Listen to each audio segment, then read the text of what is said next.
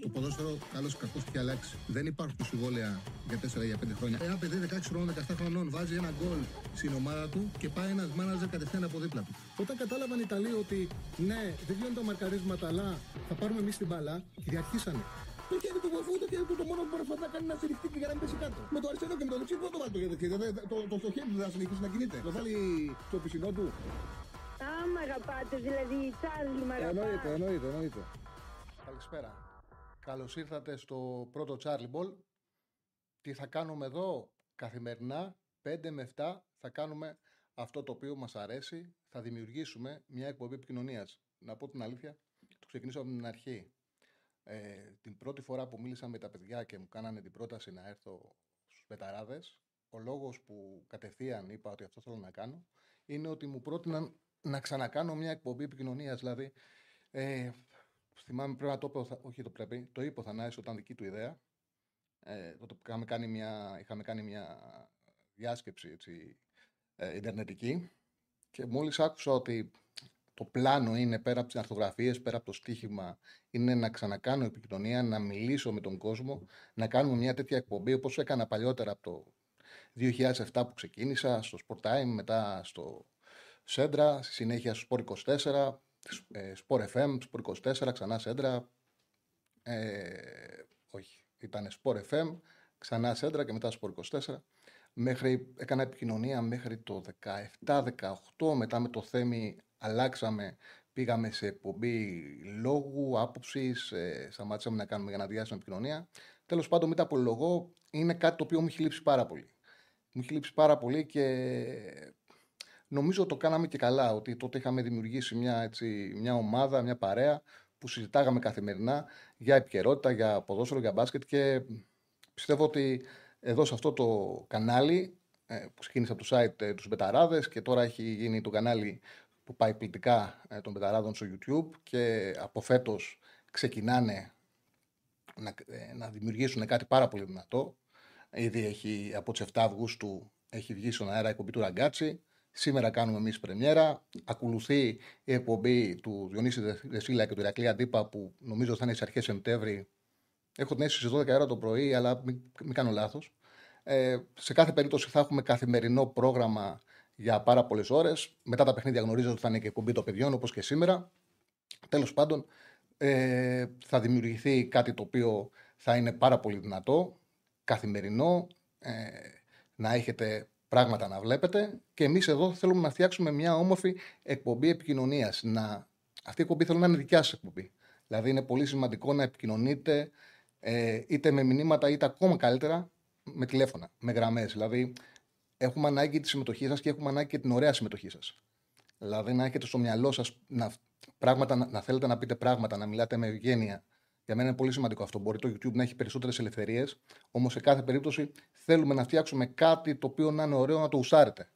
Δηλαδή να, να είναι ωραίο και να το παρακολουθείτε και να συμμετέχετε σε αυτό. Και για να συμβαίνει αυτό πρέπει να σεβόμαστε ο ένας συγγνώμη του άλλου. Νομίζω ότι είναι δεδομένο ότι όταν μιλάς για αθλητισμό, για ποδόσφαιρο και όταν ακούς κάτι που διαφωνείς, σε ενοχλεί. Όμως πρέπει να έχουμε στο μυαλό μας ότι μιλάμε για μπάλα και αυτό που είναι όμορφο είναι να ανταλλάσσουμε διαφορετικές απόψεις. Τέλος πάντων, δεν θα κάνουμε κάτι περίπλοκο γραμμές θα ανοίγουμε, θα βγαίνετε και θα μιλάτε και εγώ θα κάθομαι εδώ στη γαρέκλα του ψυχολόγου, όπως βλέπετε εδώ είμαι αναπαυτικά, να σας ακούω και να ε, συζητάμε, να λύνω απορίες σας, να πολλές φορές να κονταριζόμαστε, αλλά όλα να γίνονται μέσα σε μια έτσι, ξαναλέω είναι σημαντικό να, να κρατάμε κάποιους κανόνες. Ε, στο ξεκίνημα θα κάνουμε ένα μικρό πρόλογο και μετά από και πέρα θα ανοίγουμε τις γραμμές και θα συζητάμε. Δηλαδή, νομίζω ότι είναι καλό να πω δύο πράγματα πριν ξεκινήσουμε και ανοίξουμε γραμμές και συζητήσουμε. Σας ευχαριστώ για τα ωραία μηνύματα μου, έχετε στείλει. Ε, πολύ στέλνετε καλορίζικος, όχι να μακροημερεύσεις όπως το λέει ο Ραγκάτσης στην εκπομπή του. Σωστό είναι αυτό. Για καλή αρχή, καλύτερα να λες να μακροημερεύσεις, δηλαδή να πάει καλά και να μείνει πολύ καιρό η εκπομπή. Λοιπόν, ας ξεκινήσουμε λίγο έτσι, να μιλήσουμε λίγο για τα παιχνίδια. Τα προχτεσινά για την Τρίτη Ζήσαμε μια πάρα πολύ ωραία βραδιά και είναι ωραίο που ξεκινάμε έτσι. Είναι ωραίο που ξεκινάμε ενώ έχουμε σημαντικές επιτυχίες και σημαντικά πράγματα να περιμένουμε. Σήμερα, για παράδειγμα, περιμένουμε για πρώτη φορά από τότε που μπήκαν οι ομάδες με σε αυτή τη διαδικασία, όσες ομάδες ξεκίνησαν να τελειώσουν τα παιχνίδια τους. Δηλαδή να φτάσουν όλες στα playoff. Μπορεί να το πετύχει και ο Πάουκ και ο Άρης και ο Ολυμπιακός. Αυτό ε, είναι πολύ σημαντικό αυτό που περιμένουν το βράδυ. Μακάρι όταν θα βγουν ο Θοδωρή και ο Αριστοτέλης στην εκπομπή τους μετά τα παιχνίδια να έχουμε να πανηγυρίσουμε ακόμα τρεις προκρίσεις. Λοιπόν, να πούμε δύο πραγματάκια. Δεν θα πω πολλά. Δεν θα πλατιάσω έτσι με τον πρόλογό μου. Θα ανοίξουμε ε, γραμμές σύντομα. Απλά θέλω να πω ότι για τον Παναθηναϊκό και για την ΑΕΚ ότι είχαμε δύο πολύ μεγάλες επιτυχίες. Το Παναθηναϊκό πρόκριση, η ΑΕΚ θα το τελειώσει. Νομίζω ότι με την εικόνα που είχε η Κροατία, ε, ειδικά στο δεύτερο ημίχρονο, και αυτό μου κάνει τρομερή εντύπωση, ε, το βλέπεις σπάνια. Δεν μπορώ να, να, να θυμηθώ πότε έχουμε ξαναδεί από ελληνική ομάδα. Η ΑΕΚ τι έκανε; Και εκεί καταλαβαίνεις το πόσο σημαντική δουλειά γίνεται από τον ε, προπονηταρά τον Αλμέιδα. Γυρνάει το σκόρτσο στο μήχρονο. Και παιδιά κάνει το 1-2. Και από το 85, που, από το λεπτό που βάζει το δεύτερο γκολ, παιδιά τους έπνιξε. Δεν βγήκαν από την περιοχή τους. Δεν το βλέπει συχνά αυτό. Να κάνει η ελληνική ομάδα εκτός έντασης η Κροατία με την Δυνάμω, όχι με καμιά ομαδούλα. Εντάξει, δεν έχει τη ταχύτητα Δυνάμω της Μαρσέη και τα τρεξίματα. Όμως είναι Δυνάμω, είναι στα Βαλκάνια, είναι κορυφαίες ομάδες. Έχουν εμπειρία, έχουν παίξει παιχνίδια. Τους κάνει το 1-2 και τους κρατάει μέση περιοχή. Επέμενε να πετύχει και τρίτο τέρμα η ΑΕΚ. Δηλαδή, εκεί δείχνει η δουλειά, τη δουλειά που έχει κάνει. Θεωρώ ότι από τις ελληνικές ομάδες αυτή τη στιγμή δεν ξέρω τι θα μπορέσει να κάνει όπω λέει άμα περάσει, γιατί το επίπεδο είναι πολύ υψηλό, αλλά θεωρώ ότι είναι η μόνη ομάδα που παίζει το ποδόσφαιρο στην πιο υψηλή ένταση η ΑΕΚ. Τώρα από εκεί πέρα για τον Παναθηναϊκό. Είναι τεράστια επιτυχία αυτό που έχει κάνει. Πολύ μεγάλη. Μου λένε να φέρω το μικρόφωνο πιο κοντά η παραγωγή. Ο Στέφανος είναι αδεινός. Και ο Ραφαήλ. Ε, Ραφαήλ, τι μισό να το πει τόσο; Πατσουλής. Και ο Ραφαήλ Πατσουλής. Μου αρέσει που συνεργάζομαι με νέα παιδιά και καλά παιδιά που ξέρουν και τη δουλειά τους. Είμαστε εδώ με τον Στέφανο Συναδεινό και τον Ραφαήλ Πατσουλή. Αυτό που έλεγα ήταν το εξής. Έλεγα, να μας ειλικρινεί για τον Παναθηναϊκό. Είχε ρέντα, είχε τύχη. Του πήγαν όλα καλά, δεν είναι κακό. Δεν ντροπή να το λες αυτό.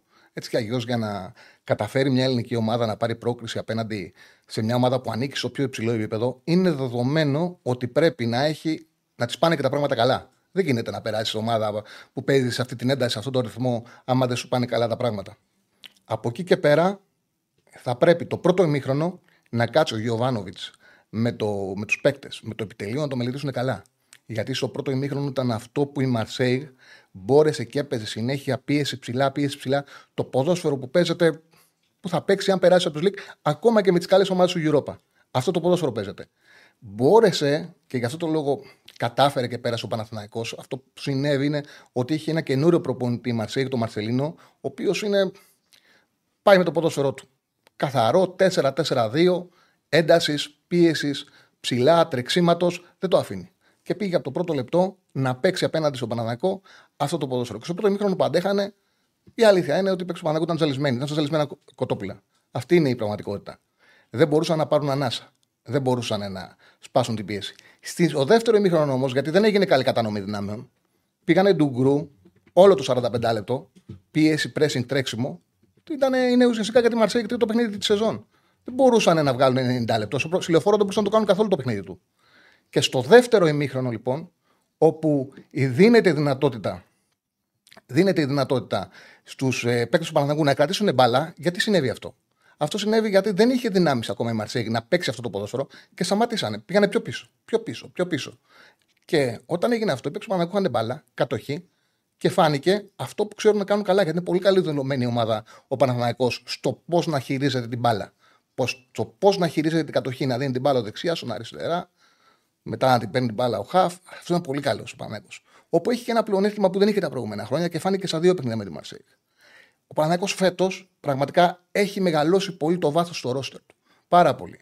Δηλαδή, που κατάφερε ο Παναγό και σε Λινεοφόρο και στο Βελοντρόμ να μπορέσει να κερδίσει πράγματα στο γήπεδο. Όταν μπήκε ο καλός επιθετικός, ο Ιωαννίδης, ο οποίος αυτή τη στιγμή αυτός είναι ο κολοσφόρ του Παναθηναϊκού, πιθανότατα να το ξέρει ο Ιωβάνοβιτ και να τον βάζει επίτηδες στο, τουλάχιστον σε αυτά τα παιχνίδια, στο δεύτερο κομμάτι για να δημιουργεί έναν ευνηδιασμό και απέναντι στους πιο κουρασμένους αντιπάλους να κερδίζει μέτρα. Όμως είδαμε και στα δύο μάτς ότι μόλις μπήκε ο Ιωαννίδης, ο Παναναναϊκό μπόρεσε να γίνει πιο επιθετικός, γιατί πάνω απ' όλα την κράτα και την μπάλα ψηλά. Και όταν έχεις ένα φόρο να κρατάει την μπάλα ψηλά, κερδίζεις μέτρα, βοηθάς και τους υπόλοιπους να κερδίσουν μέτρα στο γήπεδο και να μπορέσουν να ε, νιώσουν και αυτό η επίθεση, αλλά και ο Παναθηναϊκός να βάλει την μπάλα στην αντίπαλη περιοχή. Και επίσης μπήκε ο Μπερνάρ. Άλλο είναι να ξεκινάει ο Μπερνάρ από την αρχή.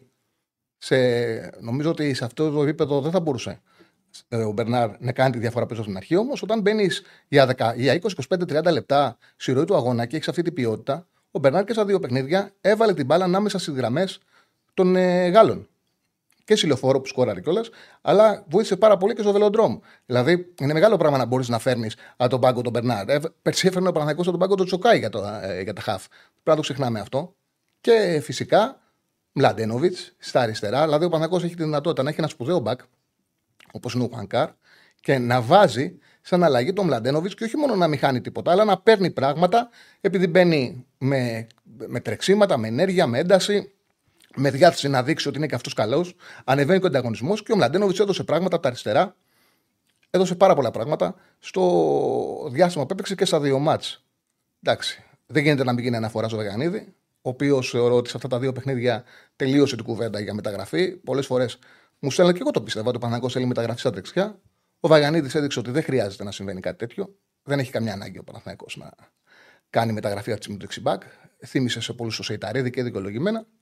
Και φυσικά πάνω απ' όλα ήταν ο Μπρινιόλη, ο οποίος έκανε μια εντυπωσιακή εμφάνιση. Εντυπωσιακή εμφάνιση.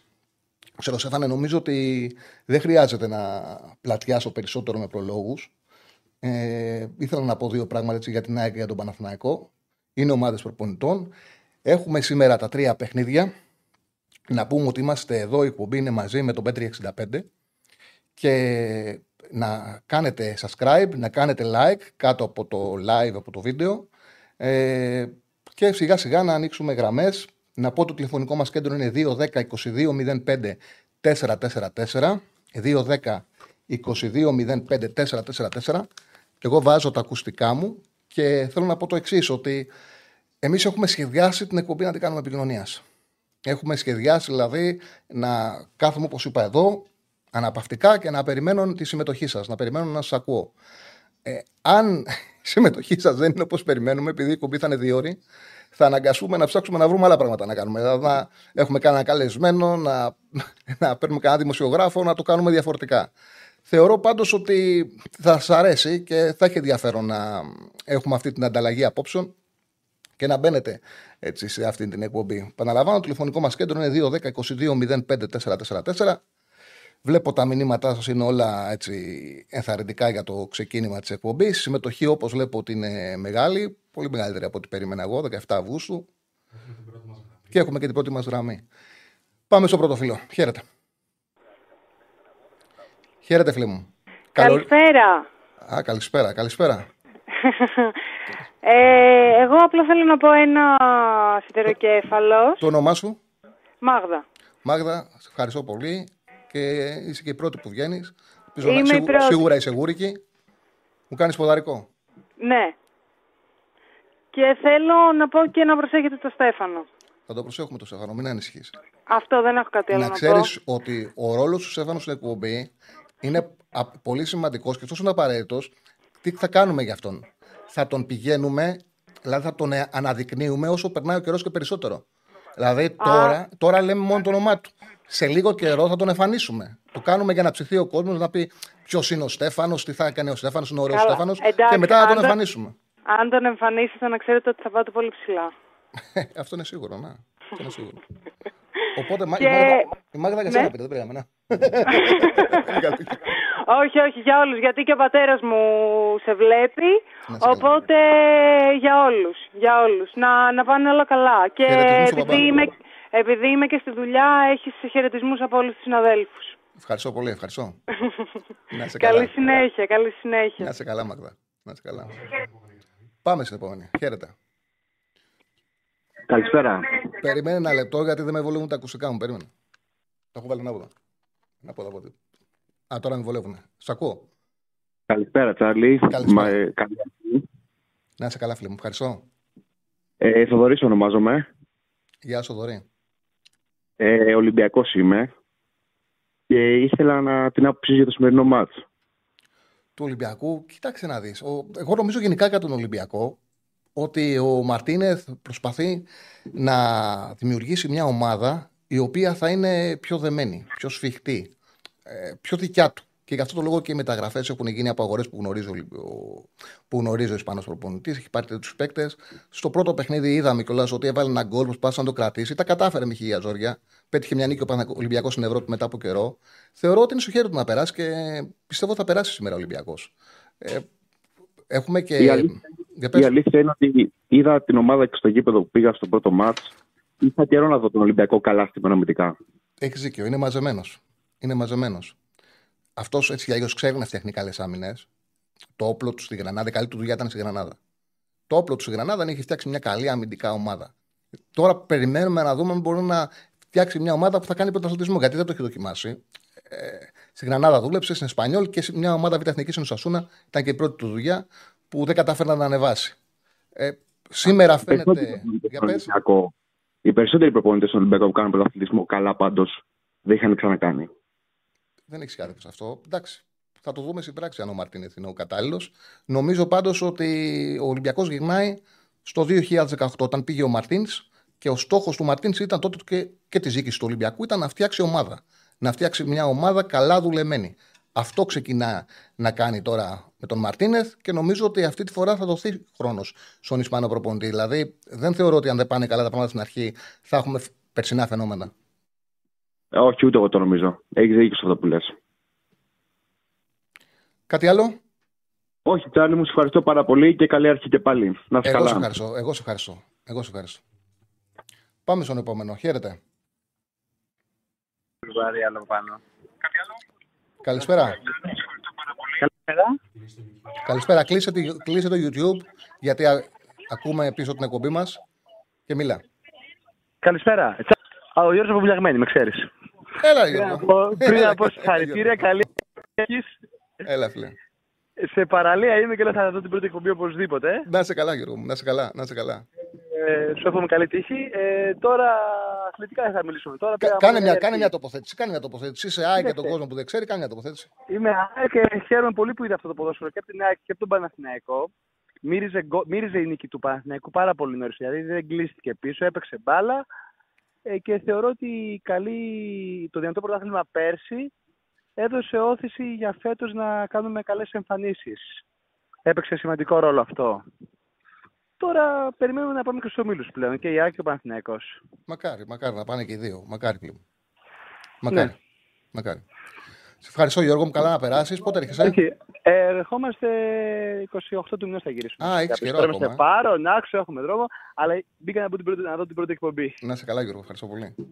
Ευχαριστώ πολύ. Λοιπόν, παίρνουν και δικοί μας άνθρωποι, καταλαβαίνετε. Πρεμιέρα είναι. Έχουμε γραμμή. Έχουμε. Πάμε στον επόμενο.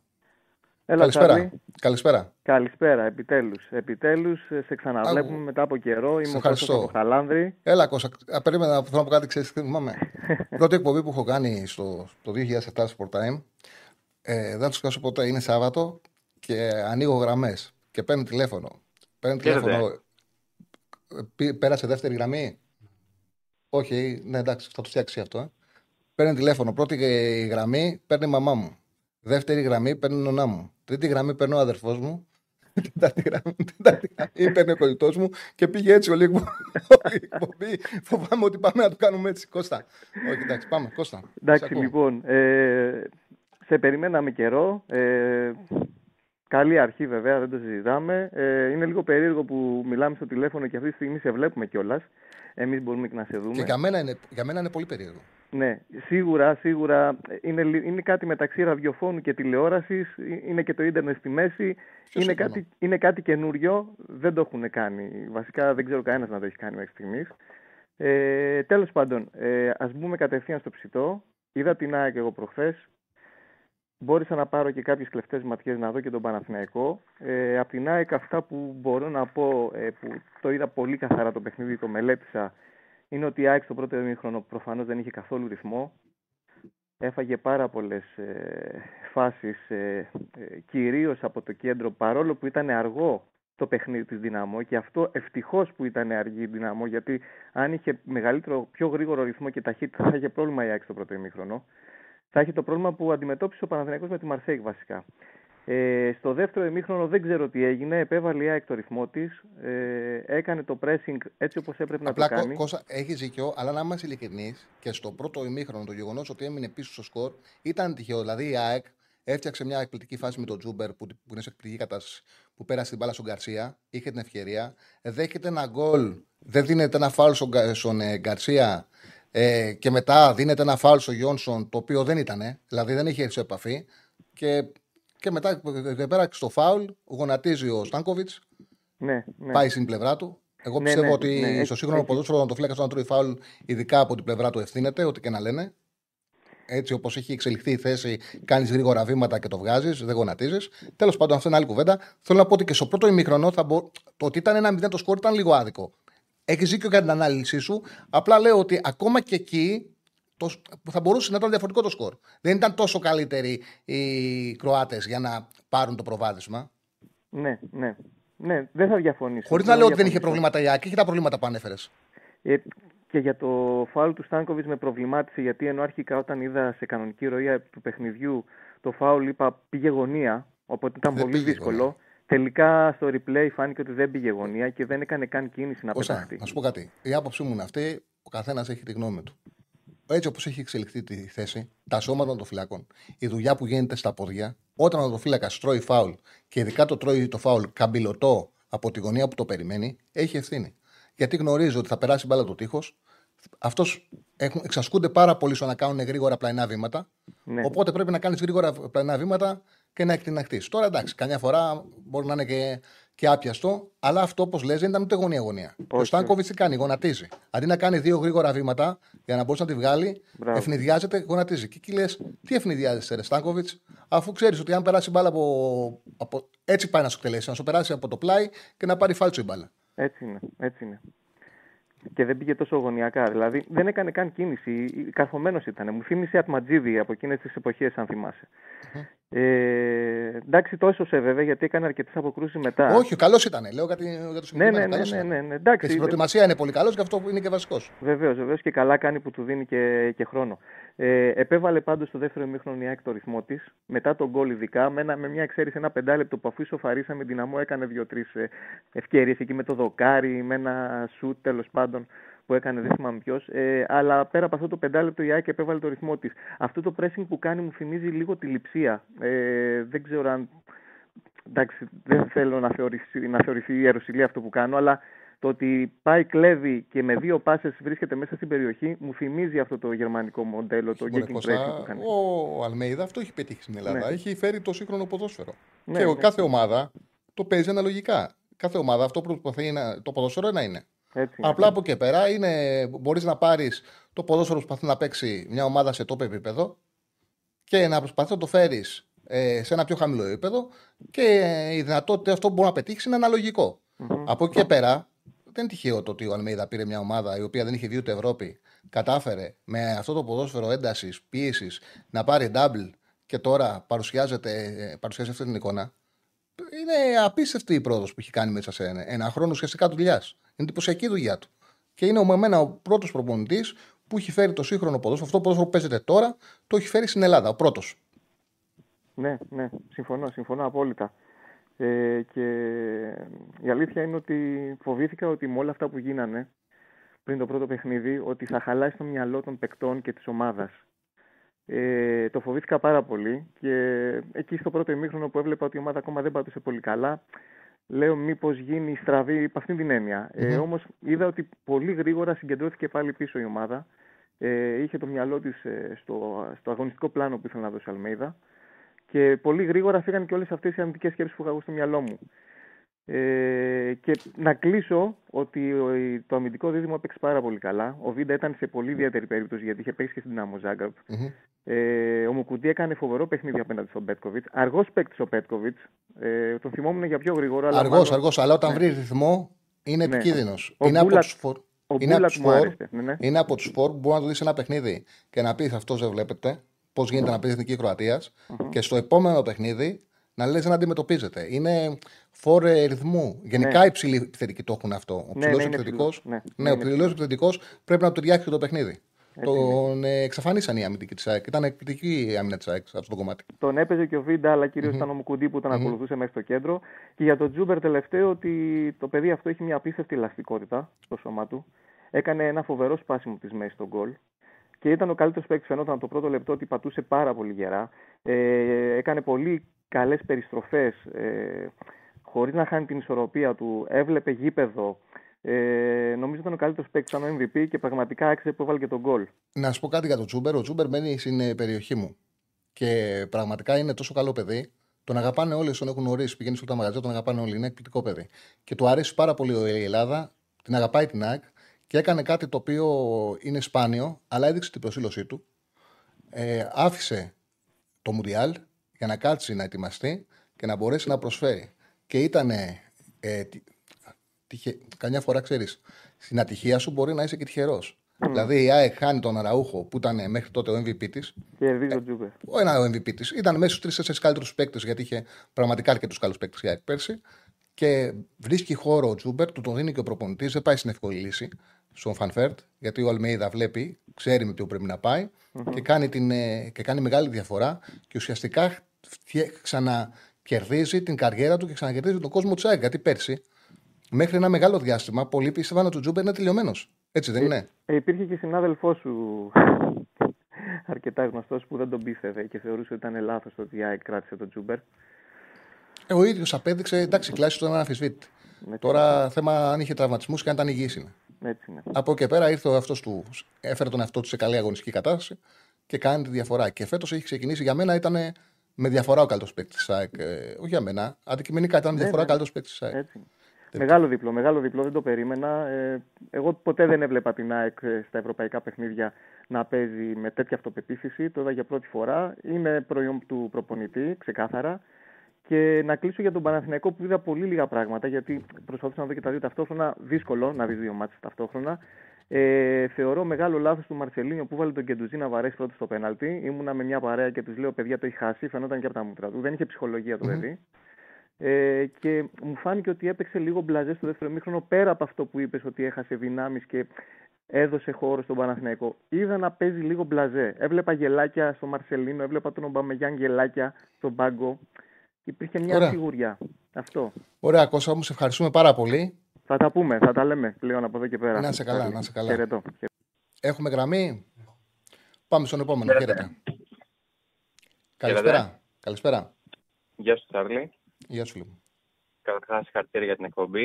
Ε, τι συγχαρητήρια, τώρα ξεκινήσαμε. εύχομαι, εύχομαι, όπως και να έχει, εύχομαι να πάνε όλα καλά, να μπορούμε να σε απολαμβάνουμε για αρκετό καιρό. Σε ευχαριστώ πολύ. Θύμισε μου το όνομά σου.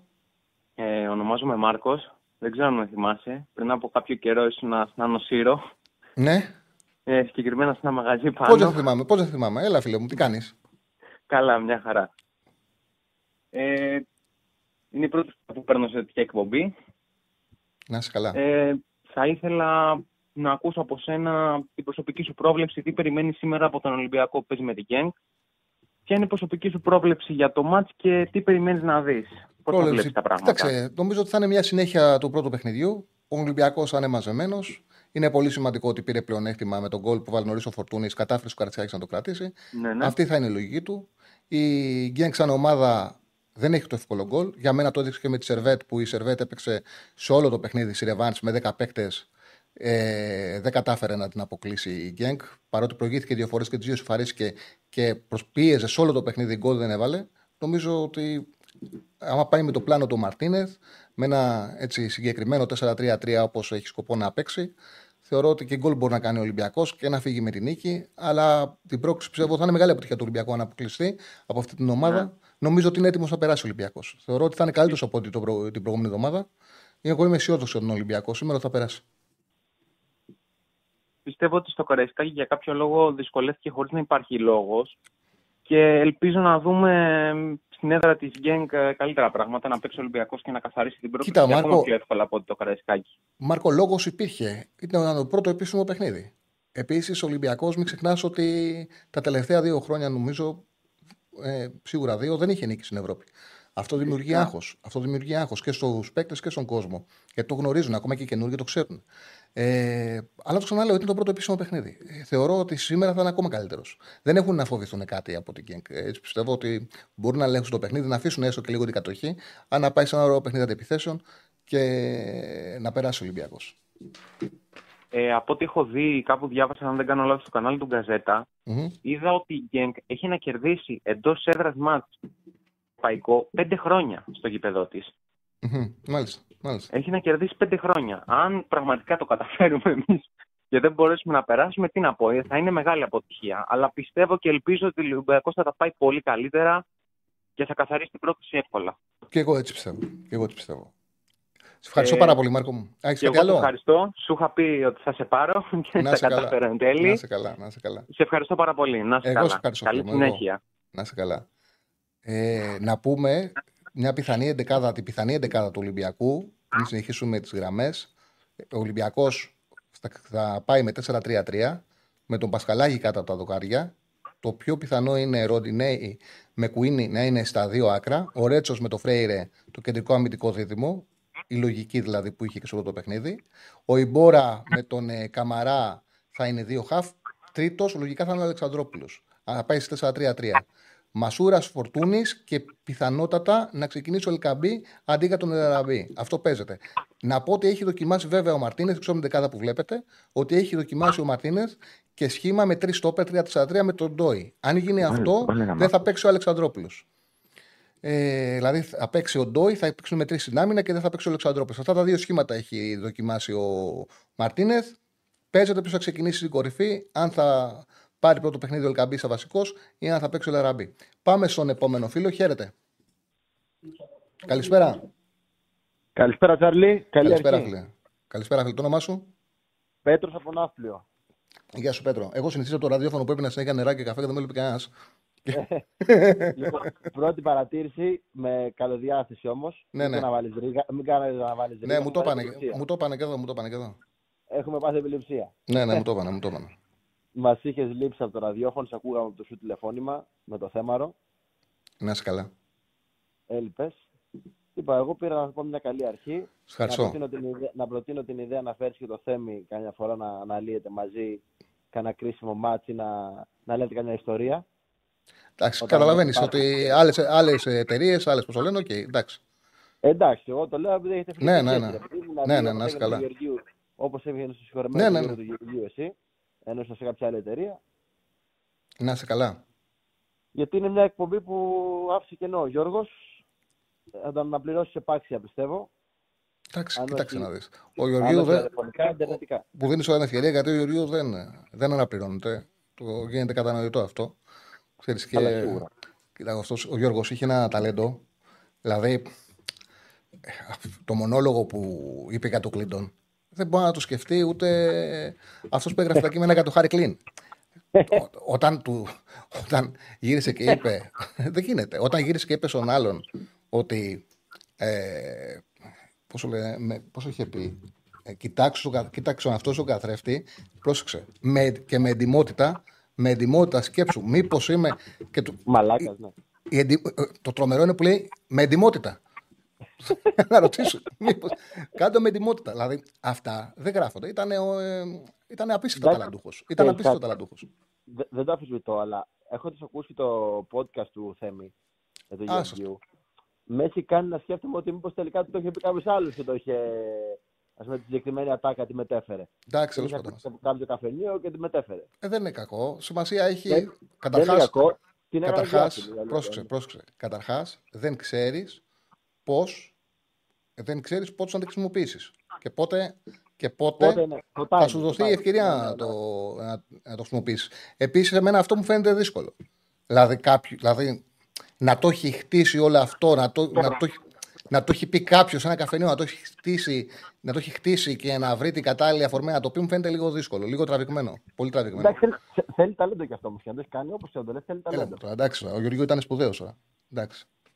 Συμφωνώ. Μην το συζητάμε. Και αν διαφωνούσα πολλές φορές αυτό που λέγε, τον παρακολουθούσα με τσάντζε όλε τις ώρες. Επειδή εγώ είμαι Ολυμπιακός και όλες τις ώρες έλεγε κάτι του Ολυμπιακά και με τσάντζε. Μα δεν γίνεται να ακούσεις κάποιον να μιλάει για ποδόσφαιρο και να μην σε ενοχλούν κάποια πράγματα που λέει. Δηλαδή δεν γίνεται να συμφωνήσει ότι λέει ο άλλος για ποδόσφαιρο μιλάει, για μπάσκετ, το καθένας την άποψή του. Σίγουρα. και Έτσι δεν είναι. Αυτό είναι το ωραίο και το υγιέ. Έτσι πιστεύω. το υγιέ είναι να διαφωνούμε και να κάνουμε χαβαλέ στον άλλο. Βέβαια. Και ο Γεωργίου έχει ταλέντο να τσαντίζει και να, να θέλει να τον ξανακούσεις την άλλη μέρα και να κάνεις χαβαλέ μαζί, να τον πάρεις τηλέφωνο, να σου πει, να του πεις. Έτσι είναι. Ε, Πώς τη βλέπεις τη Λίβερπουλ, Τη Λίβερπουλ, εντάξει, νομίζω ότι πρέπει να δούμε και έτσι κάποια επίσημα παιχνίδια. Θεωρώ ότι θέλει να κάνει ακόμα καλύτερες κινήσεις από ό,τι έχει κάνει. Όσο όπως λέει είναι εκπληκτικός παίκτης.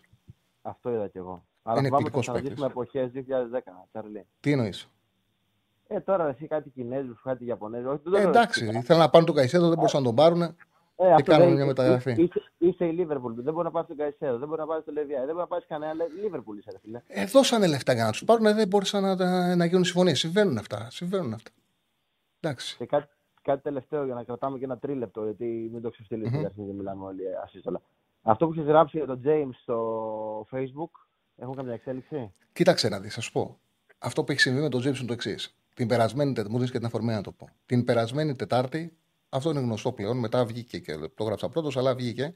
Την περασμένη Τετάρτη συμφώνησε ο Ολυμπιακός σε όλα με τον James. Αυτό πλέον δεν μπορεί να το αφισβητήσει κανένας. Δεν αφισβητείται από κανέναν. Από εκεί και πέρα, ο James, αυτό που, που βγήκε δηλαδή από τη συνομιλία είναι ότι θεώρησε ότι θα πάρει πιο εύκολα από ό,τι τελικά αποδεικνύεται την ελευθερία του από Μονακό. Και αυτό το οποίο υπήρχε ήταν ότι ναι, θα είναι παίκτης του Ολυμπιακού. Φαίνεται ότι δυσκολεύει. Δεν σημαίνει όμως ότι έχει τελειώσει η υπόθεση. Όσο ο Ολυμπιακός βλέπεις ότι δεν κινείται για έναν παίκτη σε αυτή τη θέση, πάει να πει ότι τον περιμένουν. Ο Τζέμι θα κάνει την προσπάθειά του να απελευθερωθεί από τη Μονακό. Θα κάνει κάτι. Ολυμπιακό, θα έχουν καλό ραντεβού. Ο Ολυμπιακός θα πληρώσει τη Μονακό για να τον πάρει κανονικά σαν μεταγραφή δεν γίνεται. Ε, κοίταξε να δεις, η συμφωνία σίγουρα θα υπάρχει ένας τρόπος να αποδημοσιεύει και η Μονακό.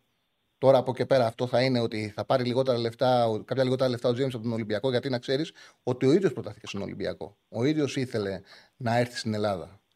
Ε, θα πάρει λίγο, κάποια λιγότερα λεφτά από, τη Μονακό, από τον Ολυμπιακό Τζέιμς για να πάνε σε Μονακό, θα δώσει κάποια λεφτά ο Ολυμπιακός. Αυτό είναι σίγουρο ότι θα συμβεί. Από εκεί και πέρα, εγώ του ξαναλέω, δεν έχει κλείσει υπόθεση. Ε, εγώ, όχι εγώ, οι πληροφορίες μου Τετάρτη λέγανε ότι είναι κλεισμένη η μεταγραφή. Φαίνεται ότι είναι πιο δύσκολο από ό,τι πίστευε και η πλευρά του James και οι άνθρωποι του στην Ελλάδα. Είναι πιο δύσκολο να πάρει την ελευθερία του από τη Μονακό. Περιμένουμε όμως. Έγινε Θερλάκο. Σε ευχαριστώ πολύ. Και σε περιμένουμε στον Άφη για κανένα μπάνιο. Να σε καλά, φίλε. Να σε καλά. Να σε καλά. Υπάρχει και κάτι σημαντικό στην περίπτωση γιατί πολλοί λένε. Φέρνω στο μυαλό τους στην περίπτωση Χεζόνια. Για παράδειγμα, είχε καλέ περιπτώσεις. Του εγγέλια καλέ περιπτώσεις του Ταβάρες. Παιχτών όπου είχαν ε, ομάδα, ήρθαν σε συμφωνία με τον ε, Παναθηναϊκό η συγκεκριμένη, αλλά δεν μπορούσε να προχωρήσει η μεταγραφή. Στην περίπτωση του Τζέι με Μονακό υπάρχει μια σημαντική διαφορά που μπορεί να παίξει ρόλο, μπορεί και να μην παίξει. Δεν τρελαίνει τόσο πολύ ο Μπράντοβιτς, ο προπονητής του Μονακό, να τον κρατήσει. Δεν τρελαίνει τόσο πολύ. Δεν τα πήγανε τέλεια πέρσι. Τέλος πάντων, θα δούμε. Θα δούμε. Σε κάθε περίπτωση, ο Ολυμπιακός με τον Τζέιμς έχει συμφωνήσει αν ε, καταφέρει να απαλλαγεί από το συμβόλαιό του με τη Μονακό Τζέιμς, ε, άμεσα θα ανακοινωθεί. Λοιπόν, έχετε στείλει πάρα πολλά μηνύματα, πάρα πολλά θετικά μηνύματα. Τώρα τα βλέπει ο κόσμος, δεν χρειάζεται να διαβάσω τα μπράβο και αυτά. Ε, να κάνετε από κάτω like, να κάνετε subscribe, ε, οπωσδήποτε. Λοιπόν, ε, αν θα δώσω bet, τα έχω γράψει στο, ε, στο bet home. Τα προγνωστικά μου θες να τα βάλουμε, Στέφανε; Ναι, αμέ, πάμε να τα παίξουμε. Ναι, με την, είναι με αποδόσεις από την Bet365 όταν τις βρήκα, γιατί οι αποδόσεις καταλαβαίνετε ότι αλλάζουν. Θα τα βάλουμε σε λίγο. Ε, Πανατολικά να τη βλέπεις φέτος, κάτσε να το ζούμε. Κάτσε να το ζούμε. Δεν μου άρεσε να μιλάω τα φιλικά, να δούμε κάποιο επίθετο, ε, επίσημο παιχνίδι και θα το συζητήσουμε. Ε, ναι, να δούμε. Αυτή είναι η τριάδα για σήμερα. Την ανέβασα και στο Bet Home.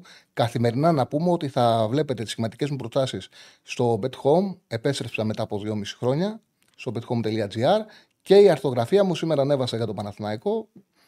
Θα ανεβάσω αύριο για τον Ολυμπιακό με την Γκένκ. Έχω σκοπό να γράψω αυτό το παιχνίδι. Ε, Μπεσίκτας ε, Νεύτσι Μπακού, άσο σχετικό χάντικα 1,5. Λουντογκόρετς με ένα στάνα άσος, 1,40. Μάρι Μπορφενέρ Μπαξέ διπλό 1,65. Αυτή είναι η τριάδα μου. Είναι η Λουντογκόρετς για τον Europa. Τα άλλα δύο είναι για το Conference. Να πούμε ότι είμαστε μαζί με την Πετρία 65. Λοιπόν, έχουμε γραμμές, θα πάμε στον επόμενο φίλο. Πάμε στον επόμενο φίλο. Χαίρετε. Να πούμε ότι είμαστε μαζί με την 65. Κλείσε φίλε το YouTube γιατί ακούμε ξανά την εκπομπή.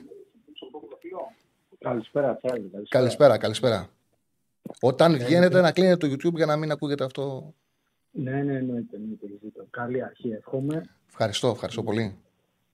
Εγώ είμαι Ολυμπιακός, από το ελληνικό, Νικόλας λέγω. Νικόλας λέγομαι. Ε, και εύχομαι πραγματικά φέτος στο Μέγκα κάθε Τρίτη και Τετάρτη να δείχνει και Παναθηναϊκό και ΑΕΚ να πάρουν και τα χρήματα αυτά που δίνει το Champions League στους ομίλους, όταν βλέπουμε στα Χριστούγεννα.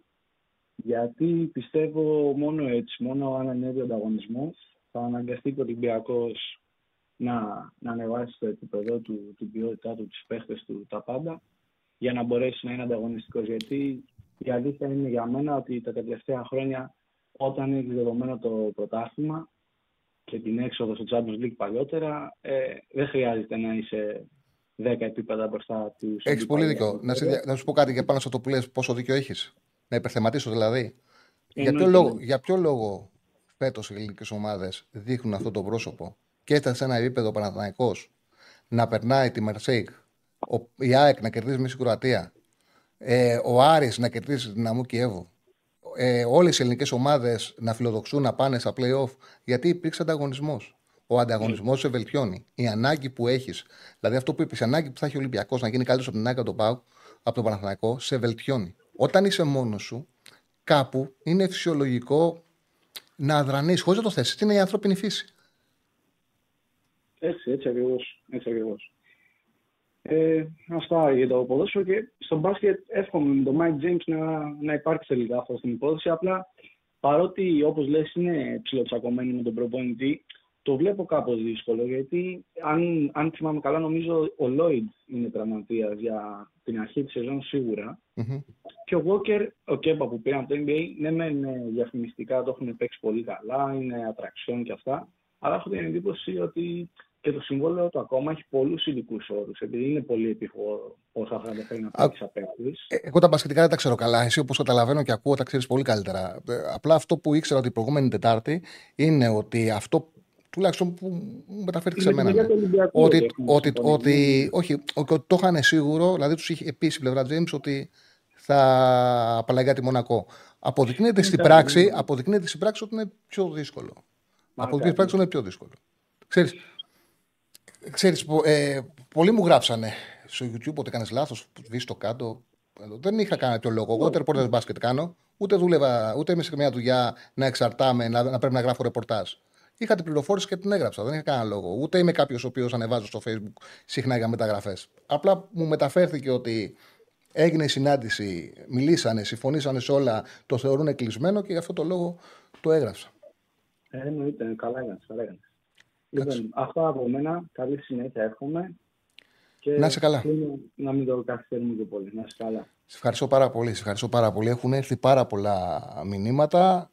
Λέει ο φίλος, ε, ένα κακό είναι ο παραγωγός. Ο παραγωγός, εγώ σα πω, είμαι ψηλοτυφλό και δεν τα βλέπω καλά. Και... Ε, λοιπόν, κα, καλά ε, να είμαστε αντικειμενικοί, αντικειμενικοί θα είμαστε, φίλε. Ε, γκολ γκολ ο Πάοκ, γκολ γκολ Ολυμπιακός, 2-3 γκολ ο Άρης, λέει ο φίλος. Εντάξει, το σύγχυμα, παιδιά, προσωπική υπόθεση είναι. Ο Ραφαήλ δεν είναι μεγάλος μάγκας, είναι τεράστιος μάγκας ο Ραφαήλ και μας βοηθάει πάρα πολύ όπως και ο Σέφανο. Είμαστε γεμάτοι μάγκες εδώ πέρα. Όχι, εντάξει, είμαστε πιο, πιο φλόροι. Ε, είμαστε πιο φλόροι. Νομίζω και οι τρεις είμαστε πιο φλόροι. Ναι, ναι. Λοιπόν, τι γίνεται με φορτούνη, τι να γίνει με φορτούνη. Δεν νομίζω ότι θα φύγει φέτος ο φορτούνης από τον Ολυμπιακό, άμα ρωτάς αυτό. Δεν το πιστεύω. Λοιπόν, πάμε στον. Έχουμε γραμμές. Έχουμε γραμμές. Μπράβο, παιδιά. Λοιπόν, πάμε στον επόμενο. Χαίρετε. Καλή. Έλα, φίλε μου. Εγώ είμαι. Ναι, ναι. Ε, από Σουηδία, καλό, Νεκτάριος. Γεια σου, Νεκτάρια. Από ποια πόλη; Γεια. Ε, από Ψάλα. Μάλιστα. Μάλιστα. Ε, καλή αρχή να σου πω. Σε αγαπάμε και σε στηρίζουμε. Σε ευχαριστώ πάρα πολύ, φίλε μου. Σε ευχαριστώ πάρα πολύ. Να είσαι καλά.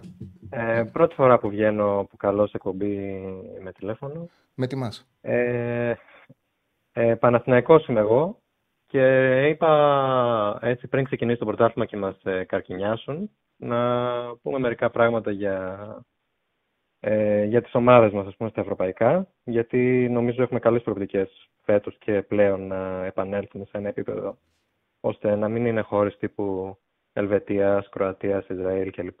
πάνω μας στη βαθμολογία και να μπορούμε να βλέπουμε τουλάχιστον λίγο ευρωπαϊκό ποδόσφαιρο και να κάνουμε μερικά πράγματα. Ε, ναι.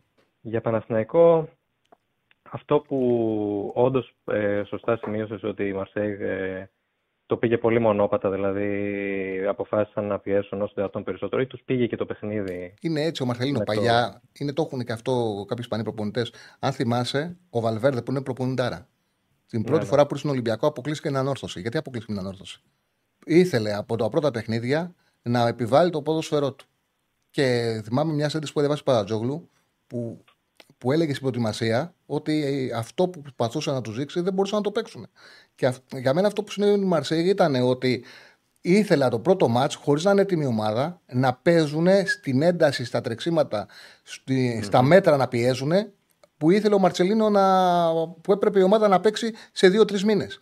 Δεν έγινε κατανομή δυνάμεων. Δηλαδή δεν μπορεί στο πρώτο 45 λεπτό να υπάρχει αυτή η πίεση και μετά η ομάδα να ναι. αδειάζει και να έχει τόσα μέτρα ο Παναθηναϊκός για έλεγχο αν το μοίραζε κάπως ο Μαρθελίνο, θεωρώ ότι δεν θα είχε δυνατότητα πάνω να περάσει. Δηλαδή, αν έκανε αυτή την πίεση 15 λεπτά στο πρώτο μέρος, που βάλει τον γκολ, μετά ψιλοκράταγε και πήγαινε 15-20 λεπτά στο δεύτερο, θα παίρναγε η Μαρσέη. Αλλά κάσανε στο πρώτο γιατί ήθελε να δείξει το ποδόσφαιρό του και μετά ο Παναγικό έπαιξε την μπάλα του, αυτό που ξέρει καλά να κάνει.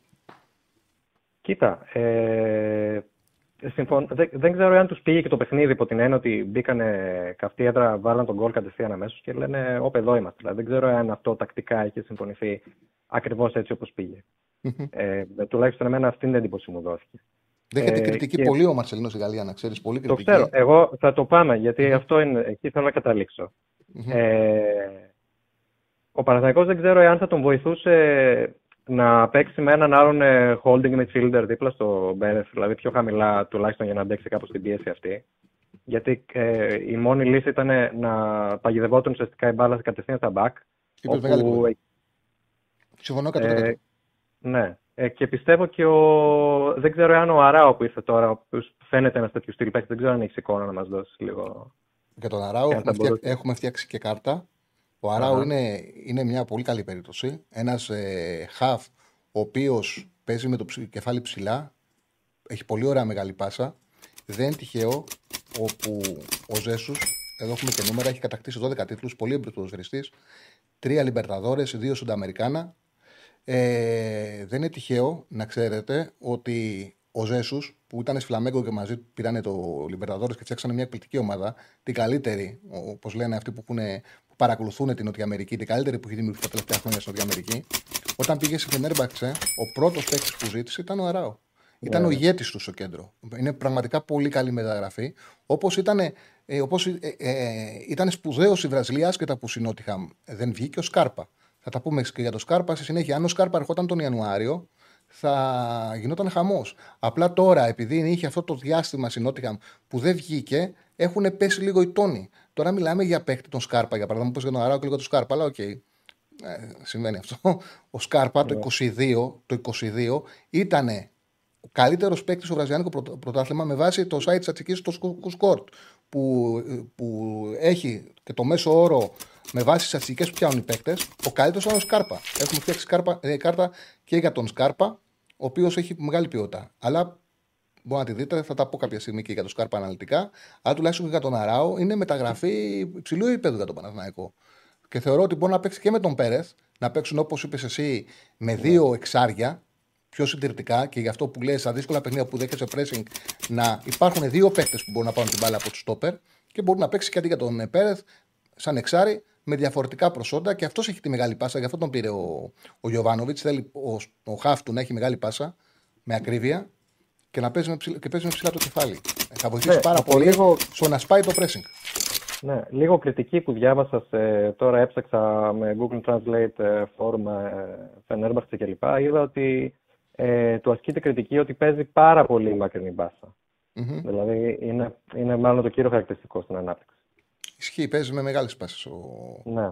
Παρά πάει σε μεγάλη πάσα, Τώρα στην Τουρκία δεν έκανε διαφορά για να τον αφήνουν μετά από ένα χρόνο να φεύγει με 2,5 εκατομμύρια ευρώ. Πάει να πει ότι δεν είχε τρομερή χρονιά. Ε, στη Βραζιλία είναι μέγεθος. Εμένα, εγώ που μίλησα με ανθρώπους που το ξέρουν καλά το πρωτάθλημα, πολύ καλά το πρωτάθλημα, μου είπαν ότι έχει γίνει συζήτηση πάρα πολλές φορές ότι εντάξει, είναι, έχουμε τον Κασεμίρο, υπάρχουν χαφ, αλλά ε, στις κλήσεις θα έπρεπε κάποια στιγμή να είναι. Ειδικά τα χρόνια τα καλά της Φλαμέγκο που πήρε δύο Λιμπερταδόρες. Ήταν ηγέτης ο συγκεκριμένος παίκτης. Είναι καλή περίπτωση. Δηλαδή ωραία, ωραία. τον θεωρούν σπουδαίο παίκτη στην Βραζιλία. Αυτά. Σε ευχαριστώ πάρα πολύ, φίλε μου. Σε ευχαριστώ πάρα πολύ. Ε... Έπεσε; Έπεσε, δεν τον αφήσαμε να χαιρετήσει. Ε, πολύ ωραίο να σε παίρνουν τηλέφωνα από το εξωτερικό, να σου λένε ότι πρώτη φορά βγαίνω σε αέρα εκπομπής. Είναι τιμητικό. Λοιπόν, να κάνουμε ένα διάλειμμα έτσι, και μετά να επιστρέψουμε, να πάρουμε μία-δύο ανάσες και να επιστρέψουμε. Θα πάμε μέχρι τις 7 παρά 10 γιατί θα βγει κατευθείαν ο Ραγκάτσης. Έτσι, θα βγει κατευθείαν μετά η εκπομπή του Ραγκάτσι. Οπότε μείνετε ε, συντονισμένοι. Κάνουμε ένα μικρό διάλειμμα, επιστρέφουμε και μετά συνεχίζουμε Ραγκάτσι. Με το που τελειώνουν τα παιχνίδια, το γνωρίζετε καλά. Ο Θοδωρής Μουναρισίδη θα είναι μαζί σας μέχρι το βράδυ αργά.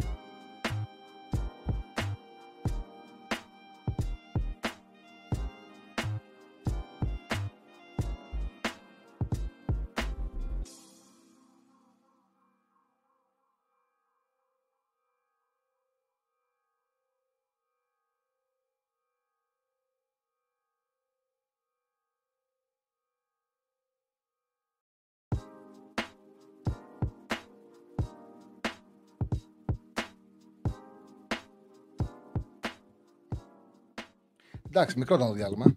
Μην φύγετε. Από συνήθεια έκανα στον. Ε, του έκανα έτσι του Από το ραδιόφωνο. Εντάξει, παιδιά, Αριστοτέλης, όχι Αριστείδη, Αριστοτέλης. Ok. Okay. Είμαι και δυσλεκτικός. Πρέπει λίγο να δείχνετε κατανόηση. Λοιπόν, έχουμε γραμμές, ε. Πάμε στον επόμενο. Χαίρετε. Καλησπέρα. Καλησπέρα. Καλησπέρα, φίλε. Σαν μου, είμαι ο Γιώργος. Ο Ζαπατίστα. Είμαι ο Γιώργος Θεζαπατής, είσαι φοβερός. Σε κατάλαβα από την ανάσα, σε κατάλαβα. Ε, εντάξει, δεν θα μπορούσα να μην συμμετέχω σήμερα. Ε, σου εύχομαι καλή αρχή να σε δυνατός και με χιλιάδες ημέρες που θα είναι η εκπομπή. Ε, και παίρνω γιατί, κοίταξα με αυτή την κανιβαλία να τη χαρακτηρίσω την οπαδική που κυριαρχεί γύρω μας. Ε, χρειάζονται φωνές σαν τη δική σου και χρειάζεται και ποιότητα και καθαρή ματιά σου που έχεις για ένα πράγμα που αγαπάμε όλοι και θέλουμε να το βλέπουμε και να περνάμε καλά. Ε, και εξαρτάται και από τον κόσμο πολύ. Δηλαδή και να τους στηρίξεις και να του αρέσει και να έχει συμμετοχή και να κάνουμε κάτι ωραίο. Αυτό ακριβώς. Εγώ κοίταξε μετά το, το Γιώργο, το Φιόρχε, το Μεγάλο, τον Αίμνηστο που τα λέγαμε και στο ραδιόφωνο και στο ραδιοφώνου και σε αγαπούσε και το ξέρεις πολύ καλά. Και εγώ τον αγαπάω. Ε, είσαι ο μόνος άνθρωπος που θα έπαιρνα τηλέφωνο για να συμμετέχω και για να, να πούμε δύο πράγματα και δύο κουβέντες έτσι. και αυτό είναι πολύ σημαντικό. Ε, εντάξει, για τα παιχνίδια, εγώ δεν θέλω να πω σήμερα γνώμη. Σήμερα πήρα για το καλωσόρισμα. Νομίζω ότι τα έχεις αναλύσει και σαν αυτό λόγο. Ε, νομίζω δεν χρειάζεται κάποιος να συμπληρώσει κάτι άλλο. Ε, τα πιο σοβαρά και τα πιο ουσιαστικά θα έχουμε τον χρόνο και την πορεία να τα πούμε στη συνέχεια.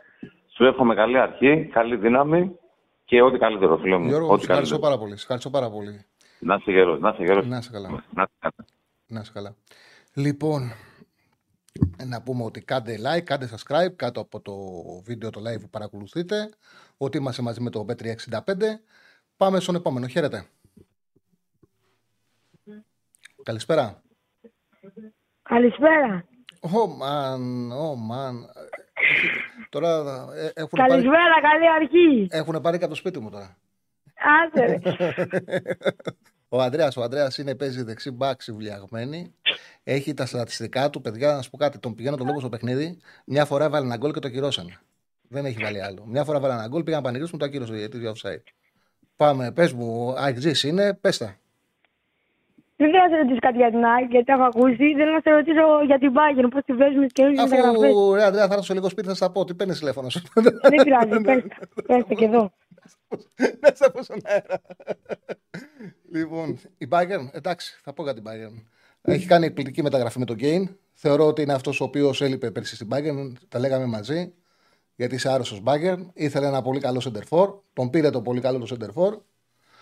Και νομίζω ότι άσε τη Λειψία ότι για μένα είναι η φαβορή για το Champions League Bayern. Και σου λέω με ειλικρίνεια. Επειδή βλέπω ότι η City να μην είναι τόσο καλή όπως ήταν πέρσι, είναι πολύ σημαντική η απώλεια του είναι Πάρα πολύ σημαντική η απώλεια του Ντε Μπρόινε. Έφυγε και ο Μαχρέζ. Χάνουν πολύ σε βάθος το ρόστερ τους. Θεωρώ ότι η Bayern θα είναι από τα φαβορή για μένα για το Champions League με τη μεταγραφή του Κέιν. Για την Αεκάρα, έχεις να πεις κάτι; Για την Αεκάρα, το μόνο που θέλω να σε ρωτήσω είναι αν πιστεύεις ότι είναι δύσκολος αντίπαλος για την Βέρ αν περάσει και αν αποκλειστεί άμα είναι δύσκολος για αντίπαλος στην Κοπεχάγη. Εγώ θεωρώ ότι θα περάσει η ΑΕΚ και πιστεύω ότι είναι και φαβορή με έναν Αντβέρπ. Εντάξει, ευχαριστώ πολύ. Καλή αρχή. Θα τα πούμε σπίτι. Ευχαριστώ πολύ. Να είσαι καλά. Το είπα για πλάκα στην αρχή και γίνεται, και γίνεται πραγματικότητα. Πάμε στον επόμενο. Πάμε. Χαίρετε. Ναι. Γεια σου, Τσάλι. Έλα, φίλε μου. Καλησπέρα. Αντώνης από Βίρον, Ολυμπιακός. Γεια σου, Αντώνη μου. Λοιπόν, καλή αρχή πρώτα απ' όλα, με υγεία. Να είσαι καλά. Λοιπόν, εγώ θα ήθελα να πω για τον Ολυμπιακό πρώτα απ' όλα ότι μου αρέσει φέτος. Πιστεύω ότι θα πρέπει να δέσει η ομάδα. Αλλά βλέπω κάποια θετικά δείγματα, μου θυμίζει λίγο το ποδόσφαιρο του Βαλβέρδε. Δεν ξέρω αν διαφωνείς ή όχι. Πίεση ψηλά, ξέρεις, ε, άμεσες μπαγιές, να μην είναι πίσω η μπάρα στον φύλακα. Δώσε μου δώσε λίγο χρόνο. Γιατί η άποψή μου είναι, μπορεί να κάνω λάθος όμως, έτσι. Η άποψή μου είναι ότι ο Μαρτίνεθ είναι πιο συντηρητικός από και στα μέτρα και στον τρόπο που προσπαθεί να πιέσει. Έχει το στυλ του, έχει το ποδοσφαιρό του και έχει ένα κοινό ότι προσπαθεί και αυτό να παίξει με τα αποκλέψιμο γρήγορη, γρήγορη επίθεση. Ναι. Απλά νομίζω ότι και το σημερινό θα είναι ένα πάρα πολύ καλό δείγμα για το τι θέλει να κάνει ο Ολυμπιακός αγωνιστικά.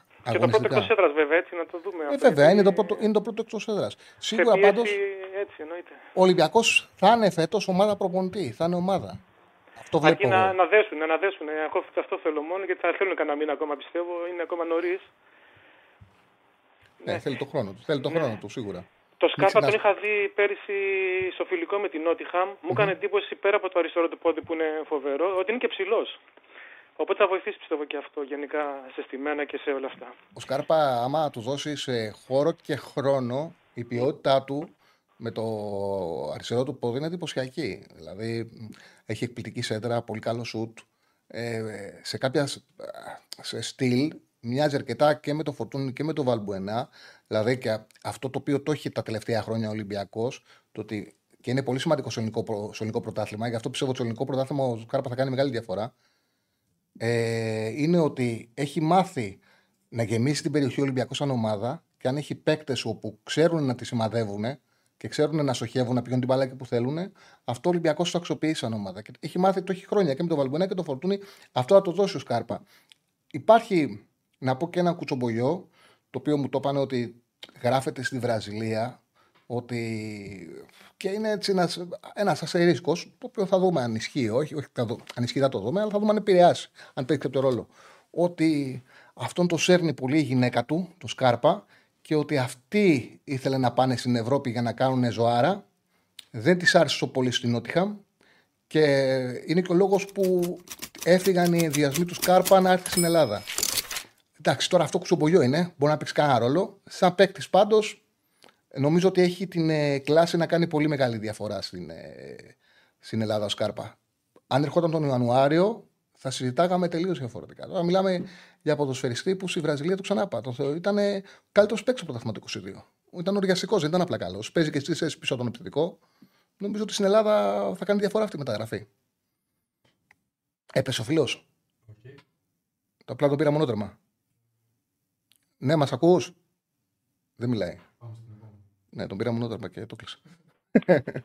Πάμε στον επόμενο. Χαίρετε. Ναι, καλησπέρα. Καλησπέρα. Καλησπέρα Κώστας από Μπραχάμι Ολυμπιακός Τσάρλι. Καλή αρχή. Εύχομαι. Σε ευχαριστώ πολύ Κώστα. Όλα, ευχαριστώ πολύ. Όλα, όλα, τα καλά. Ευχαριστούμε που μας κρατάς ε, παρέα. Από το σου τηλεφώνημα ουσιαστικά μια εκπομπή επικοινωνίας, άμα δεν κάνω λάθος. Ναι. Ε, Το τελευταίο διάστημα το σου τηλεφώνημα έχει σταματήσει να είναι επικοινωνίας. Βγάζαμε μια φορά κάθε 15 μέρες τα τελευταία χρόνια. Ναι. Αλλά ναι, και είναι κάτι το οποίο μου λείψε πολύ. Το ξαναλέω, μου έχει λείψει πάρα πολύ να κάνω επικοινωνία. Και είμαι πολύ χαρούμενος που ξεκινάμε αυτή την εκπομπή. Και εμείς και εμείς είμαστε πολύ χαρούμενοι και σε ευχαριστούμε. Ε, θα ήθελα, όχι για τόσο ποδοσφαιρικά, κυρίως για, το, για ένα μπασκετικό σχόλιο από γιατί ξέρω ότι παρακολουθείς και μπάσκετ φυσικά, για την ομάδα του Ολυμπιακού, λίγο με τις μεταγραφές, γιατί υπάρχει μια, μια κάποια δυσπιστία για το πλάνο, παρότι υπάρχει εμπιστοσύνη στον Μπαρτζόκα σίγουρα, αλλά υπάρχει και μια κάποια απογοήτευση ίσως από εμάς.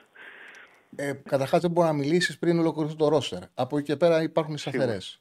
Έχει χάσει δύο σημαντικούς παίκτες Ολυμπιακός, του Λούκα Βεζέκοφ. Ε, Όμως, όπως είπε και εσύ, υπάρχει ασφάλεια του Μπαρτζόκ. Και ότι είναι μια ομάδα προπονητή και είναι μια ομάδα με συνέχεια. Ξεκινάει με πλεονέκτημα πάλι ο Ολυμπιακός, που είναι η συνέχεια. Από εκεί πέρα να τελειώσει το ρόστερ. Εγώ να πω ότι ε, ναι, μου αρέσει να είμαι ειλικρινής. Από μπάσκετ, εγώ από εσά ακούω. Γιατί υπάρχουν παιδιά που παρακολουθούν μπάσκετ πολύ περισσότερο από μένα και γνωρίζουν πολύ καλύτερα. Ε, θα έχει ενδιαφέρον πολύ φέτος, γιατί ο Παναθανικό. Ε, Πράγματι έχει δυναμώσει. Έχει δυναμώσει πάρα πολύ και θα υπάρχει ανταγωνισμός. Θα έχει πολύ ενδιαφέρον φέτος. Οπότε με ειλικρίνεια θα παρακολουθώ περισσότερο από ό,τι τα προηγούμενα χρόνια. Αλλά δεν νομίζω ότι έχω περισσότερα πράγματα να πω από ότι από ό,τι γνωρίζεις εσύ. Είμαι σίγουρος ότι γνωρίζεις περισσότερα πράγματα για ομάδα σου. Ναι, καλά, περισσότερο ένα σχόλιο. Ήθελα ναι. να δω και μια άλλη πλευρά πέρα από το, το παδικό. Γι' αυτό βα... περισσότερο. Σου ξαναλέω ότι η βάση είναι ο Μπαρτζόκας. Δεν μπορεί να μυστηχήσει το τι έφυγε ο Βεζέγκοφ και ο Λούκα. Ναι, Σίγουρα θα παίξει ρόλο. Ε, το καταλαβαίνει ο καθένας αυτό. Αλλά στο μπάσκετ, αν πάρεις καλούς παίκτες, είναι πιο εύκολο να του αντικαταστήσεις. Να δούμε που θα κλείσει ώρε. Άλλη ομάδα θα είναι αν πάρει τον James και άλλη ομάδα είναι αν πάρει έναν άλλον ε, διαφορετικού τύπου παίκτη. Έτσι. Οπότε πρέπει να κλείσει και το Ρώσερ για να μιλήσουμε. Ναι, ναι, ναι. Σίγουρα. Σίγουρα. Καλώς. Ε, να αφήσω να μιλήσουν κι άλλοι. Ευχαριστούμε πολύ και καλή αρχή και πάλι. Σε ευχαριστώ πάρα πολύ. Ο φίλος λέει ότι αν έρθει ο Σκάρπα, ο Σκάρπα για αντιφορτούνη ε, θα βγει χαμένος ο Ολυμπιακός. Κοίταξε να δεις. Ε, είναι άλλη συζήτηση. Ε, με μεγαλύτερη ασφάλεια θα μιλάμε 31 Αυγούστου. Έτσι, να κλείσει το ρόστερ.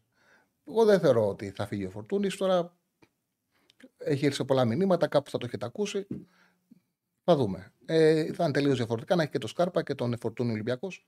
Είναι κατανοητό να έχει και επιτελικό χάφτο Φορτούνη και να βγαίνει από το πλάι με ανάποδο πόδι να πει το Σκάρπα.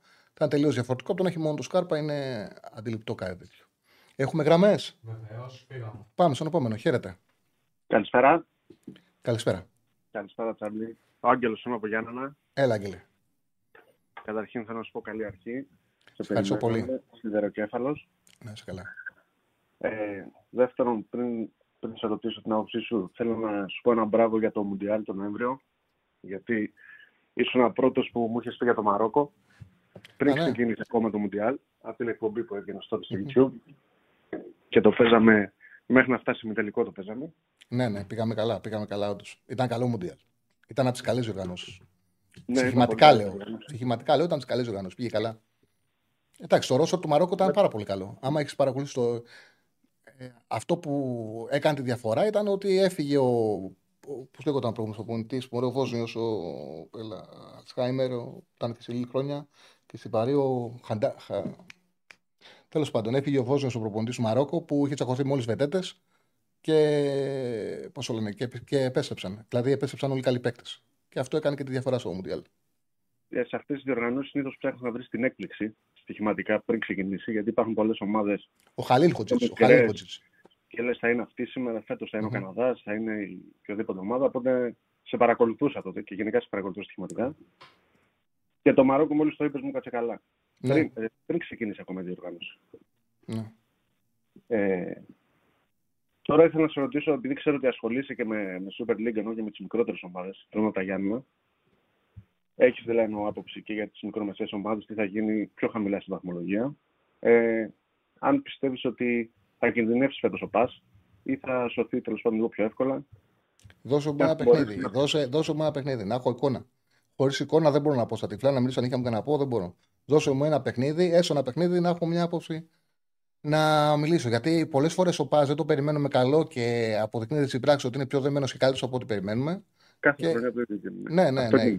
Γι' αυτό το λόγο λέω, επειδή έχει... είναι συνήθεια να αποδυναμώνει το Πα και να ξεκινάει σαν φαβορή για υποβασμό, όμως βλέπουμε στη διάρκεια ότι τα πράγματα δεν είναι έτσι. Γι' αυτό σου λέω ότι ας ζούμε ένα παιχνίδι, να έχουμε μια εικόνα και θα τα πούμε τη Δευτέρα πάρα πολύ πιο ωραία. Με ασφάλεια. Να έχουμε κάτι χειροπιαστό να συζητήσουμε. Μην μιλάμε χωρίς λόγο. Κάτσε να δω και που παίζεις μέσα με και φυσιά. Οπότε θα είναι, ένα, θα είναι πολύ καλό δείγμα. Ένα εντός έδρας παιχνίδι με μια ομάδα η οποία είναι ναι, νεοφώτιση, ενισχύθηκε με καλό προπονητή έμπειρο. Ναι, και καλό προπονητή έμπειρο. Είναι ένα δείγμα. Καλό δείγμα. Οπότε τη Δευτέρα, αν έχεις όρεξη ή να πάρεις ή να στείλεις ένα μήνυμα, να σου πω τι είδα. Ωραία, θα πάρω εννοείται, θα πάρω. Άμα βγω βέβαια. Και τελευταία ερώτηση θέλω να σου πω για το μάτς που είδα χθες, γιατί πήγα στο Καραϊσκάκι mm-hmm. σχετικά με τη Σεβίλη.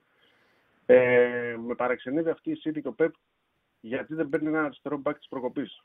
Αφού είχε μείνει πέρυσι χωρίς αριστερό μπακ όλη τη χρονιά του Ζακέ, πήρε στο περάρα του Γκουαρδιόλα 100 εκατομμύρια, φοβερό στο Πεπ, για να τον βάλει αριστερό μπακ. Ο Γκουαρδιόλα παίζει κάτι τελείως δικό του. Δεν μπορεί να συγκριθεί με ό,τι παίζει οποιοδήποτε άλλος προπονητής. Και ούτε μπορείς να το αναλύσεις με βάση το τι γίνεται στο, στο, σε άλλες ομάδες στο υπόλοιπο ποδοσφαιρικό πλανήτη. Με αυτόν τον τρόπο που λες, πήρε το Champions League. Ο Guardiola, να, το, να, να σκεφτείς γιατί συζητάμε. Πήρε το Champions League παίζοντας με τρεις στόπερ. Έτσι, τρεις στόπερ. Χωρίς όπως λες αριστερό μπακ. Στο, τέλ, στο, τε, στο τέλος, πρόσεξε, στο τέλος και τον Walker τον έβγαλε την ομάδα. Έβαλε τον Stones, όχι στόπερ, πάνω από το Ρόντρι. Έπαιζε, είχε μέσα τρεις στόπερ, τον Ρόντρι και πιο πάνω το Stones. Έτσι τελείωσε. Τελικός κυπέλου και τελικός Champions League έχει ναι. παίξει με τρία center back Ρόντρι και εδώ το Stones. Και πλευρές Μπερνάρντο Γκρίλι. Δεν, είχε, δεν υπήρχαν backup. Αυτό είναι κάτι δικό του. Αυτό, γι' αυτό το λόγο λέω ότι δεν μπορείς να πάρεις το ποδόσφαιρο του Guardiola και να το βάλεις έτσι αναλογικά σε κάτι άλλο. Μπορεί να το κάνεις εγώ σε όσες ομάδες έβλεπα, τις φανταζόμουν και έλεγα, έλεγα για παράδειγμα τη Ρεάλ. Και φανταζόμουν το ρόστερ της Ρεάλ πώς θα παίξει ο Ολυμπιακός με το ρόστερ του. Δηλαδή το πλάνο του Αντσελότη για παράδειγμα του Ζιντάν, πώς θα παίξει ο Ολυμπιακός, πώς θα παίζει η ΑΕΚ, πώς θα παίζει ο Παναγιακό, αν έπαιρναν αυτό το ποδόσφαιρο. Και γίνεται. Αυτό που κάνει ο Γκουαρδιόλα, για σκεφτείτε το, ποια ομάδα μπορεί να παίξει και να πετύχει τρία center back, να μην έχει δεξιμπάκ, να μην έχει αριστερό back, να παίζουν εξτρέμοι δημιουργοί, να παίζει εξάρι καθαρό μπροστά από τρία στόπερ και μπροστά από το εξάρι να ξαναπέζει στόπερ. Και αυτή η ομάδα να τους πνίγει. Αυτό είναι δικό του. Αυτό το έχει διδάξει. Δεν μπορώ να μιλήσω με τον Guardiola, σηκώνει τα χέρια ψηλά. Έχει τη δυνατότητα να λέει: Θέλω να πάρω τον Guardiol. Πόσο κάνει ο Guardiol 50, θα δώσω 110 και αν τον πάρει. Δεν παίρνει πολλούς, παίρνει αυτούς που θέλει. Δεν παίρνει πολλούς, δεν πάει να πάρει 7-8. Παίρνει έναν, δύο, αυτούς θέλει. Τώρα θέλει να πάρει χαφ αναγκαστικά γιατί χάνει τον De και προσπαθεί να πάρει το πακετά από ό,τι άκουσα σήμερα. Αυτός είναι. Και το πες, και mm-hmm. χθες, άμα έβλεπε στο γήπεδο, έκανε μια τέτοια περίεργη κίνηση ο Ακάντζη. Έβγαινε από τα στόπερ. Ναι, ναι, ναι. Στην επίθεση και πήγαινε και χωνόταν ανάμεσα στις γραμμές κέντρο με επίθεση. Ναι, ναι, το έκανε συνέχεια. Στο δεύτερο μικρό το έκανε συνέχεια. Και μετά από ένα διάστημα το έκανε ο Κόκερ. Αυτό. Εντάξει, okay. είναι, έχει ένα δικό του πλάνο ο Γκουαρδιόλα και βγαίνει. Εντάξει, τώρα είναι προπονηταράς. Ξέρει ποιους να πάρει, με ποιους να τους. Ε, το ποδόσφαιρο που θα διδάξει, να τους βάλεις στο δικό του, στη δική του λογική. Εντάξει, σίγουρα, αλλά... σίγουρα είναι. Αλλά απλώς κάνει εντύπωση. Δεν έχεις ένα αριστερό μπάκι να το χρειαστείς κάποια στιγμή. Έχει, ε, έχει δίκιο για οποιαδήποτε άλλη ομάδα θα το συζητάγαμε. Αυτός είναι άλλη ιστορία. Το έχει πάει το ποδόσφαιρο αλλού. Το έχει πάει επιστημονικά, ανάλογα που βρίσκεται η μπάλα, ξέρει ο κάθε παίκτης που πρέπει να τη δώσει, πόσες πιθανότητες έχει να περάσει στο να, να κάνει φάση, αν τη δώσει μπάλα δεξιά, αν τη δώσει μπάλα αριστερά. Το έχει πάει το ποδόσφαιρο, το έχει πάει αλλού, το έχει πάει αλλού το ποδόσφαιρο. Δεν μπορώ να δω την, την Βλέπω τη City και βλέπω ότι δεν έχει αριστερό μπακ. Συμφωνώ μαζί σου. Και βλέπω ότι πήρε τον Guardiola και τον βάζει αριστερά. Τι να πω, γιατί τον έβαλε αριστερά; Guardiola είναι, ξέρει. Έχει τον λόγο του. Θέλει κάτι να κάνει. Όταν, δηλαδή, αν ε, συζητάγαμε και λέγαμε, βλέπαμε πέρσι ο Ρώσο City και λέγαμε Stone Σουχτάρι. Ε, δεξιά πλευρά Όλη Μπερνάρντο. Αριστερά πλευρά Γκρίλη. Πού είναι τα μπακ δεν υπάρχουν. Τα λέγαμε πάρει Champions League, το πήρε. Και όχι το πήρε. Έχει καλύτερη ομάδα. Τι να πω. Δεν μπορεί να, να τα βάλεις κάτω κανένα Τους φτιάχνει, έχει το πλάνο του, έχει το ποδοσφαιρό, τους φτιάχνει, τους διαλύει. Εντάξει, το ξαναλέω, έχει τη δυνατότητα να πάρει όποιον θέλει. Και διώχνει τον Κανσέλο που είναι από τα καλύτερα μπακ στην Ευρώπη μέσα στη χρονιά. Ε, σταμάτησε να Και του Walker που, που ταλαιπώρησε τον Εμπαπέ και είναι ο μοναδικός ε, μπακ που μπορεί να πάρει σε ταχύτητα τον Εμπαπέ και να τον αντιμετωπίσει, μετά τον εξαφάνισε τα τελευταία παιχνίδια. Ναι. Δεν είναι, δεν είναι και πετυχαίνει. Και όχι πετυχαίνει, είναι θριαμβεύει. Εντάξει, μαγκιά του είναι, είναι ο Γκουαρδιόλα. Μπορεί και το κάνει, δεν είναι εκεί, σηκώνει σε ψηλά. Βέβαια. Okay. Ε, ευχαριστώ πάρα πολύ. Έχεις κάτι άλλο; Πολύ και εγώ. Όχι, ευχαριστώ πάρα πολύ. Καλή συνέχεια. Να είσαι καλά, να είσαι καλά. Θα τα ξαναπούμε. Να είσαι καλά, φίλο. Λοιπόν, πάμε στον επόμενο. Καλησπέρα. Καλησπέρα, φίλο μου. Θωμάς από Κορυδαλό. Έλα, Θωμά. Καλή αρχή, Τσάρλι. Αρχικά θέλω να ξέρεις, σε άκουγα σκέψου όταν τελείωνα το φροντιστήριο τρίτη ηλικίου και τώρα σε ακούω όταν φεύγω από δουλειά. Εννιά χρόνια μετά, ξέρω εγώ. Έτσι, περνάνε τα χρόνια. Περνάνε τα χρόνια. Για το φίλο που μου στέλνει, συγγνώμη, ότι άλλα λέγε στον Εμίλιο, αυτό ήταν ένα κόσεπτ όπου έπρεπε να βγεις και να υποστηρίξεις μια άποψη ανάλογα με το τι κληρονόσουν. Δηλαδή, εμένα που κληρώθηκε να αποδομήσω τον Γκουαρδιόλα και αυτό έκανα. Αν μου είχε κληρωθεί να πω υπέρ του Γκουαρδιόλα, θα έλεγα υπέρ. Έτσι ήταν το παιχνίδι που είχαν παίξει τότε. Ε, και το είπα κιόλας ότι δεν είναι πράγματα τα οποία πιστεύω, είναι πράγματα που πρέπει να πω. Συνέχισε, φίλε, συγγνώμη που σε διακόψα, αλλά το είδα. Ε, εγώ, φίλε, ΑΕΚ είμαι και αυτό που, κάνει τη, που έχει κάνει τη διαφορά πρώτος ο Αλμέιδα και μετά βέβαια εκεί παίκτες και ο Μελισανίδης είναι ότι πλέον πας στο γήπεδο σαν να και δεν πας λες και πας εκεί δια. Ό,τι μάτς και να είναι. Θυμάμαι δηλαδή παλιά στο ΑΚΑ το ξέρεις. Έχει πέντε λεπτά περπάτημα ας πούμε, από το σταθμό στο γήπεδο. Και παίζαμε με κάτι ιονικούς και με κάτι τέτοια και πηγαίναμε λες και πηγαίναμε σε, στον επιτάφιο. Ναι, ναι. Μιλάμε τώρα, έβλεπες μέσα Νταντσέκο, Χνίντ, ε, προπονητές, ε, Καρέρα, τον άλλον τον Καράφλα, ε, Μωράης. Δηλαδή είχαν περάσει όλοι. Και φέτος πήγαινε στο γήπεδο, είχα πάει ας πούμε με τον Πανετολικό και απ' έξω γινόταν ε, χάος, γιορτή. Πήγαμε με τον Ολυμπιακό, χάσαμε ένα-τρία μέσα και βγήκαμε όλοι και χαιρόμασταν και λέγαμε άμα είχε 10 λεπτά το γυρνάγαμε.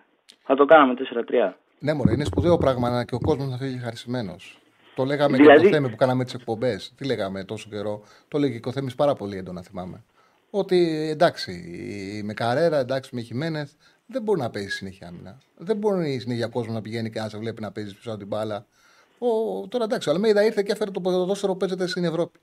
Πρέσινγκ πίεση ψηλά. Ακόμα και να χάσεις, παίζει η Να σου πω κάτι. Έχασε 2-0 η Τούμπα.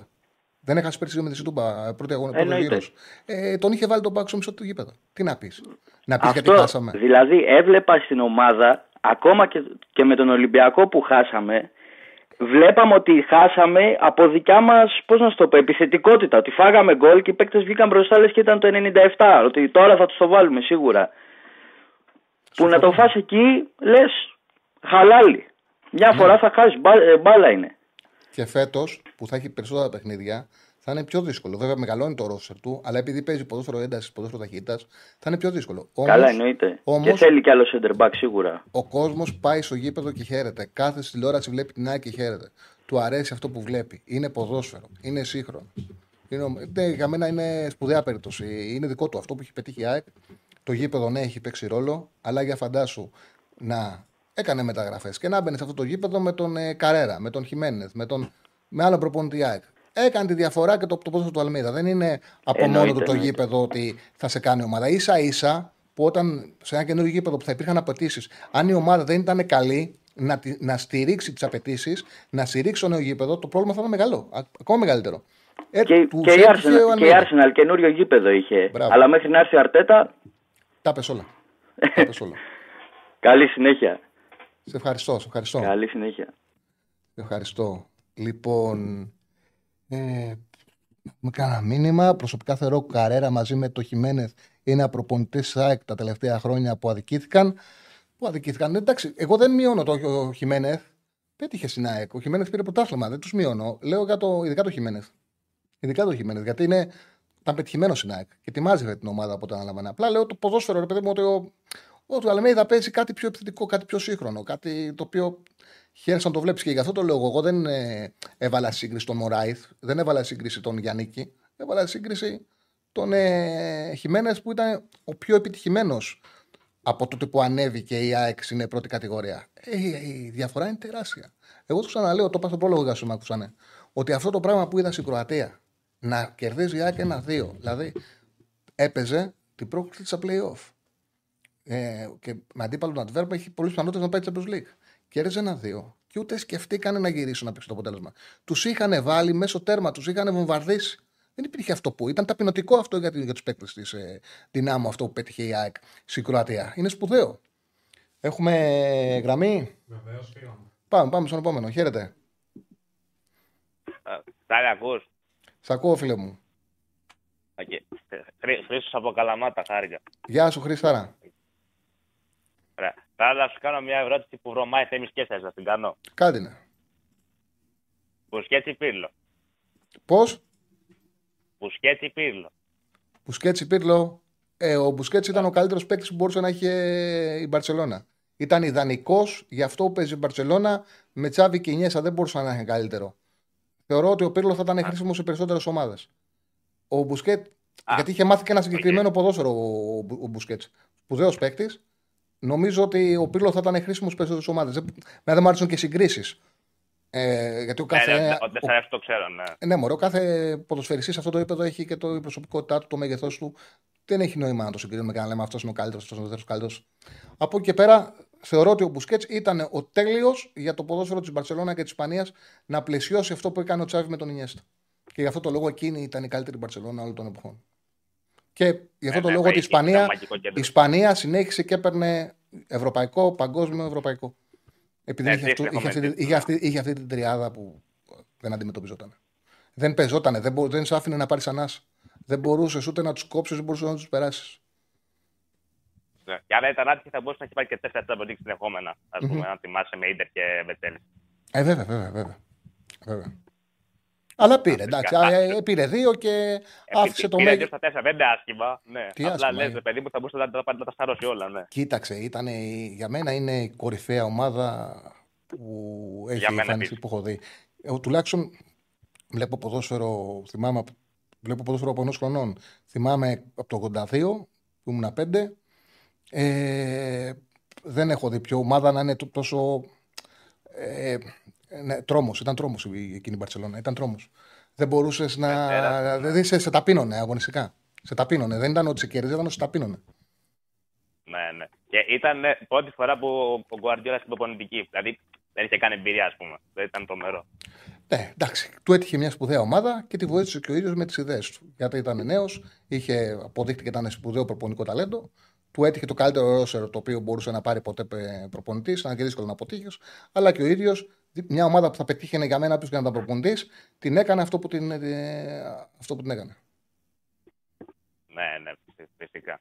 Α, εντάξει, θα ευχαριστώ πολύ. Να μιλήσουν κι άλλοι. Ε, κα, καλή συνέχεια στην εκπομπή σου. Θα σου βλέπουμε κάθε μέρα εννοείται.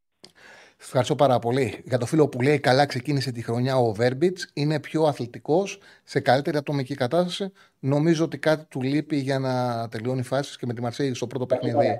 Δύο φορές δεν έδωσε την μπάλα δεξιά που θα έπρεπε να τη δώσει. Στο Βελοντρόμ δεν βοήθησε καθόλου. Ε, για τον Παναθηναϊκό είναι καλό να γυρίσει, να είναι καλά ο Αϊτόρ. Αν ο Αϊτόρ είναι καλά, ο Παναθηναϊκός δεν θέλει εξτρεμ. Αν ε, ο Αϊτόρ δεν είναι καλά, θέλει εξτρεμ. Και επίσης, έχεις τη φωτογραφία του Παλάσιος;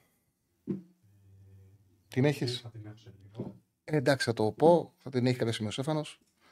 Εγώ την είδα τη φωτογραφία, έπαθα πλάκα. Την έστειλα στο Σέφανο, μετά την ανεβάσανε στο τσίλι καφενείο. Μέχρι να βγει η εκπομπή, μας την ανεβάσανε. Δεν, ε, δεν τους προλαβαίνεις κιόλας αυτούς. Παιδιά, είναι ο Παλάσιος πρέπει να δυνατήσει. Δηλαδή, εγώ απορώ πώς δεν λέγεται, πώς δεν γράφεται. Είναι να τρελαίνεσαι, είναι επαγγελματίας αθλητής, έχει τρομερά προσόντα. Στο δεύτερο μισό την πρώτη χρονιά ήταν οριασικό. Ε, παιδιά, έχει παχύνει. Δεν μπορώ να καταλάβω πώς γίνεται να μην γράφει κάποιος ότι έχει παχύνει. Δεν μπορώ να καταλάβω το Παναθηναϊκός. Είναι επαγγελματίας ποδοσφαιριστής. Είναι εξτρέμ, θέλει ταχύτητα. Να μην γίνεται δουλειά να έρθεις σε επιθυμητά κιλά ο Παλάσιος. Ε, ναι, θα τον ανεβάσει σε λίγο, θα προχωρήσουμε σε γραμμές και θα τον ανεβάσει κάποια σημείο ο Σέφανος να το δείτε. Τη φωτογραφία που είχε παλάσει στο αεροδρόμιο. Αλλά δεν χρειάζεται να δεις τη φωτογραφία που είχε παλάσει στο αεροδρόμιο. Είναι ξεκάθαρο ότι έχει παχύνει, έχει βάλει κιλά. Δεν το βοηθάει αυτός να τελειώνει τι φάσει.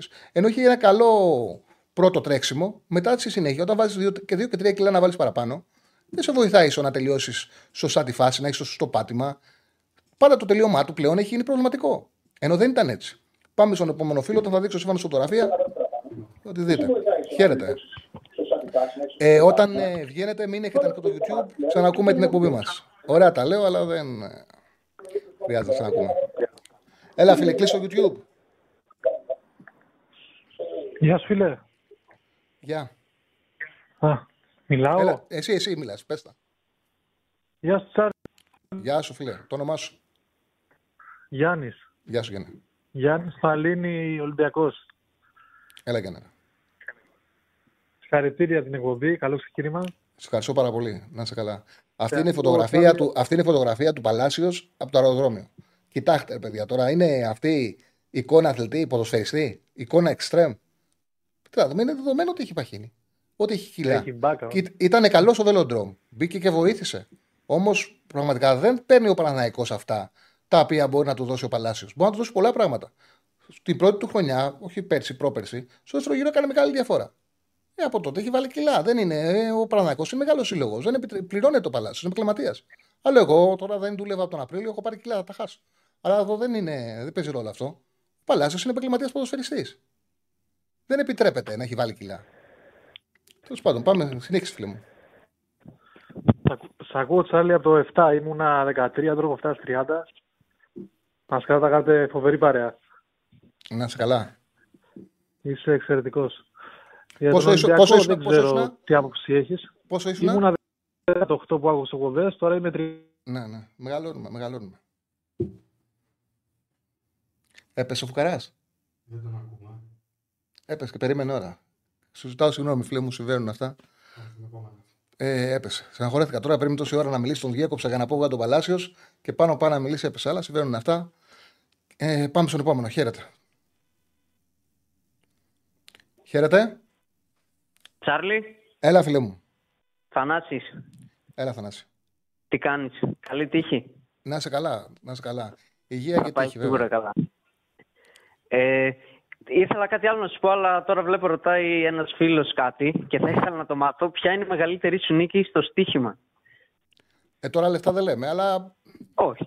Ε, έχω, εντάξει, έχω κάνει, έχω κάνει μεγάλες νίκες στο στοίχημα. Okay, ναι, έχω κάνει. Ε, θα σου πω. Η μεγαλύτερη μου νίκη στο στοίχημα ήταν. Μια από τις μεγάλες μου νίκες στο στοίχημα ήταν το 2000. Μάλλον ψέματα, είναι δύο. Η πρώτη είναι η πρώτη φορά που παίρνω το κουπόνι Έπαιζα εγώ, έπαιζα και στα παράνομα παλιότερα. Η πρώτη φορά που βγάζει κουπόνι ο ΠΑΠ. Παίρνω, είμαι με τον φίλο μου, τώρα είναι και κουμπάρος μου, τον έχω παντρέψει, τον Νίκο Τολεκάκη.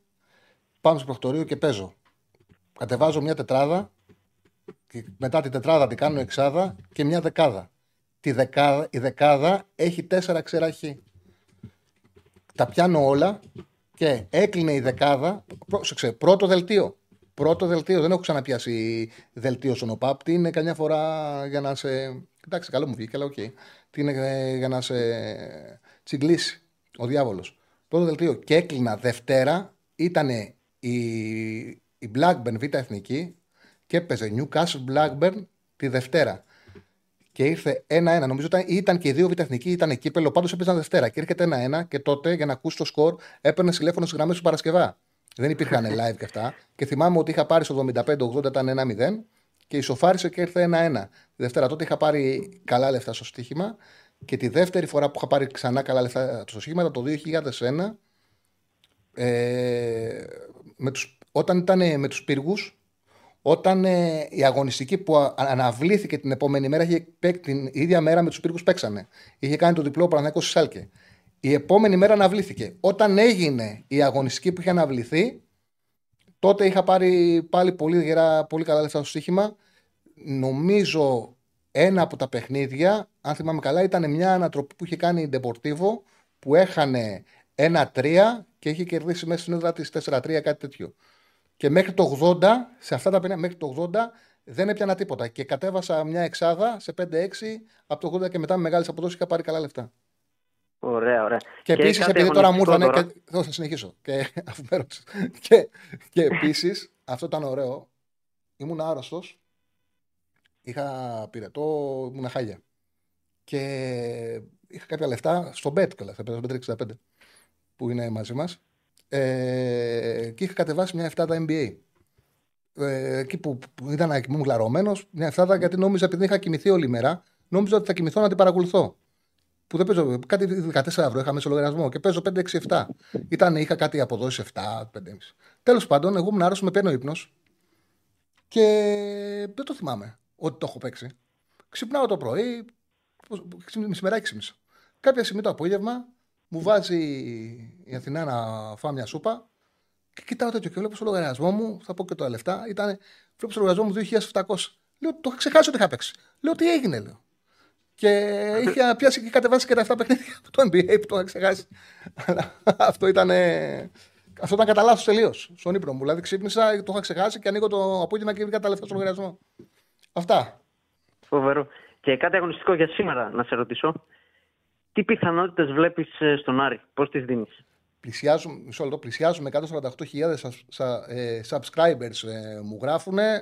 Συνεχίστε, κάντε εγγραφή, κάντε like, να τους πιάσουμε και να πάμε και σύντομα 150.000. Ξαναρώταμε, πες μου.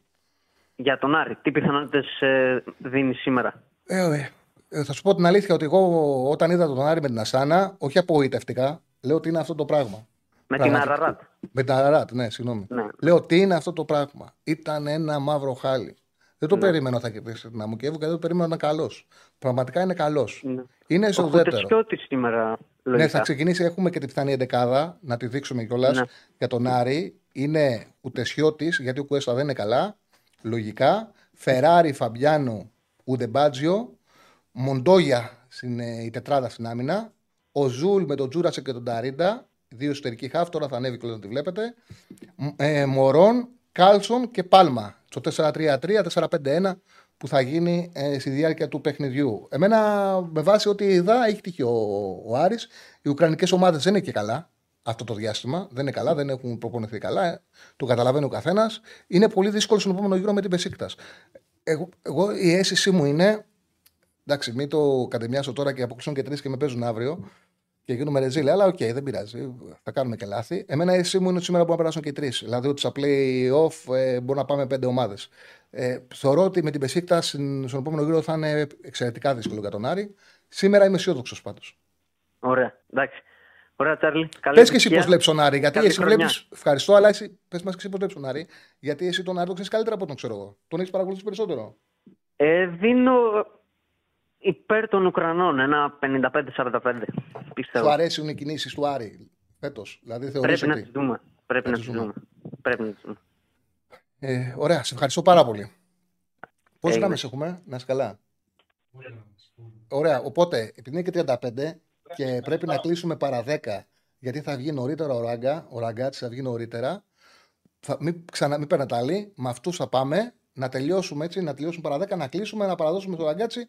Θα βγει καπάκια Δεν κλείνουμε. Έχετε καταλάβει ότι το κανάλι εδώ ε, στο YouTube των Πεταράδες, στους Πεταράδες γίνεται χαμός μια εκπομπή μετά την άλλη. Θα έχουμε και άλλη εκπομπή το Σεπτέμβριο. Θα έρθει ο Διονύσιο Δεσίλια με τον Ακλή Αντίπα.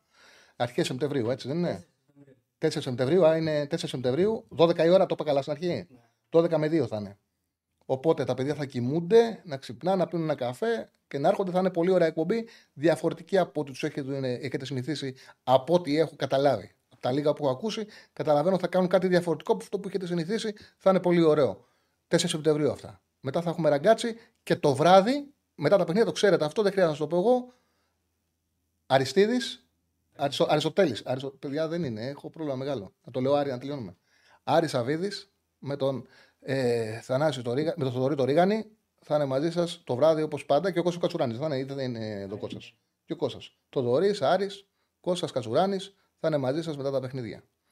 Λοιπόν, ξέρεις τι έπαθα. Φοβήθηκα, σκέφτηκα ότι θα κάνω λάθος στον, ε, στο Θοδωρή και επειδή το σκέφτηκα από μόνος μου θα κάνω λάθος, έκανα λάθος. Πάντα είναι στάνταρ αυτό. Πάμε στον επόμενο. Χαίρετε.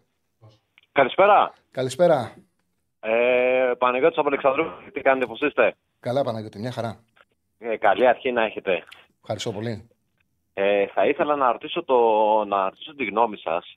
Το ότι... Ενικό, ενικό, τι γνώμη μας. Ενικό. Α, θα ήθελα να ρωτήσω τη γνώμη σου. Ε, πώς βλέπεις το ότι οι ελληνικές ομάδες δεν έχουν Έλληνες παίχτες.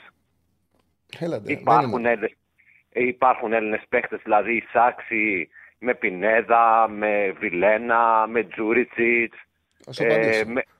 δεν υπάρχουν με, με Τζούριτσιτς Βιλένα. Δεν πιστεύεις εσύ ότι δεν υπάρχει ένα Έλληνα χαφ καλύτερος από τον Τσοκάη. Δεν υπάρχει ένας ε, Έλληνας ε, μπακ καλύτερος από τον ε, Ρέαψου που παίζει στον Ολυμπιακό. Δεν υπάρχουν ε, Έλληνες ποδοσφαιριστές καλύτερους από αυτούς που παίζουν στον Άρη και έχει μια δεκάδα μόνο με ξένους παίκτες.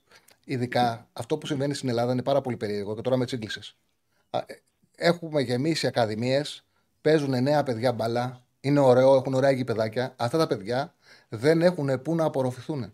Δεν έχουν να παίξουν. Εγώ πηγαίνω και βλέπω. Με ρωτάνε, πολλοί γονείς, με ρωτάνε τι, τι να κάνω με το παιδί μου. Τι κάνει το παιδί σου. Πού να παίξει το παιδί σου. Αφού βλέπεις ότι δεν παίζει κανένας μπαλά. Ποιος θα παίξει μπαλά από αυτούς; Φού είναι όλοι ξένοι παίζουν. Παίξτε να παίζει το παιδί σας μέχρι 18 χρονών, μετά να σπουδάσει, να ασχοληθεί με τα, με τα γράμματα. Να ασχοληθεί τι θα κάνει μετά. Να ασχοληθεί με το ποδόσφαιρο. Πού να παίξεις; Είναι τρομερό. Είναι τρομερό.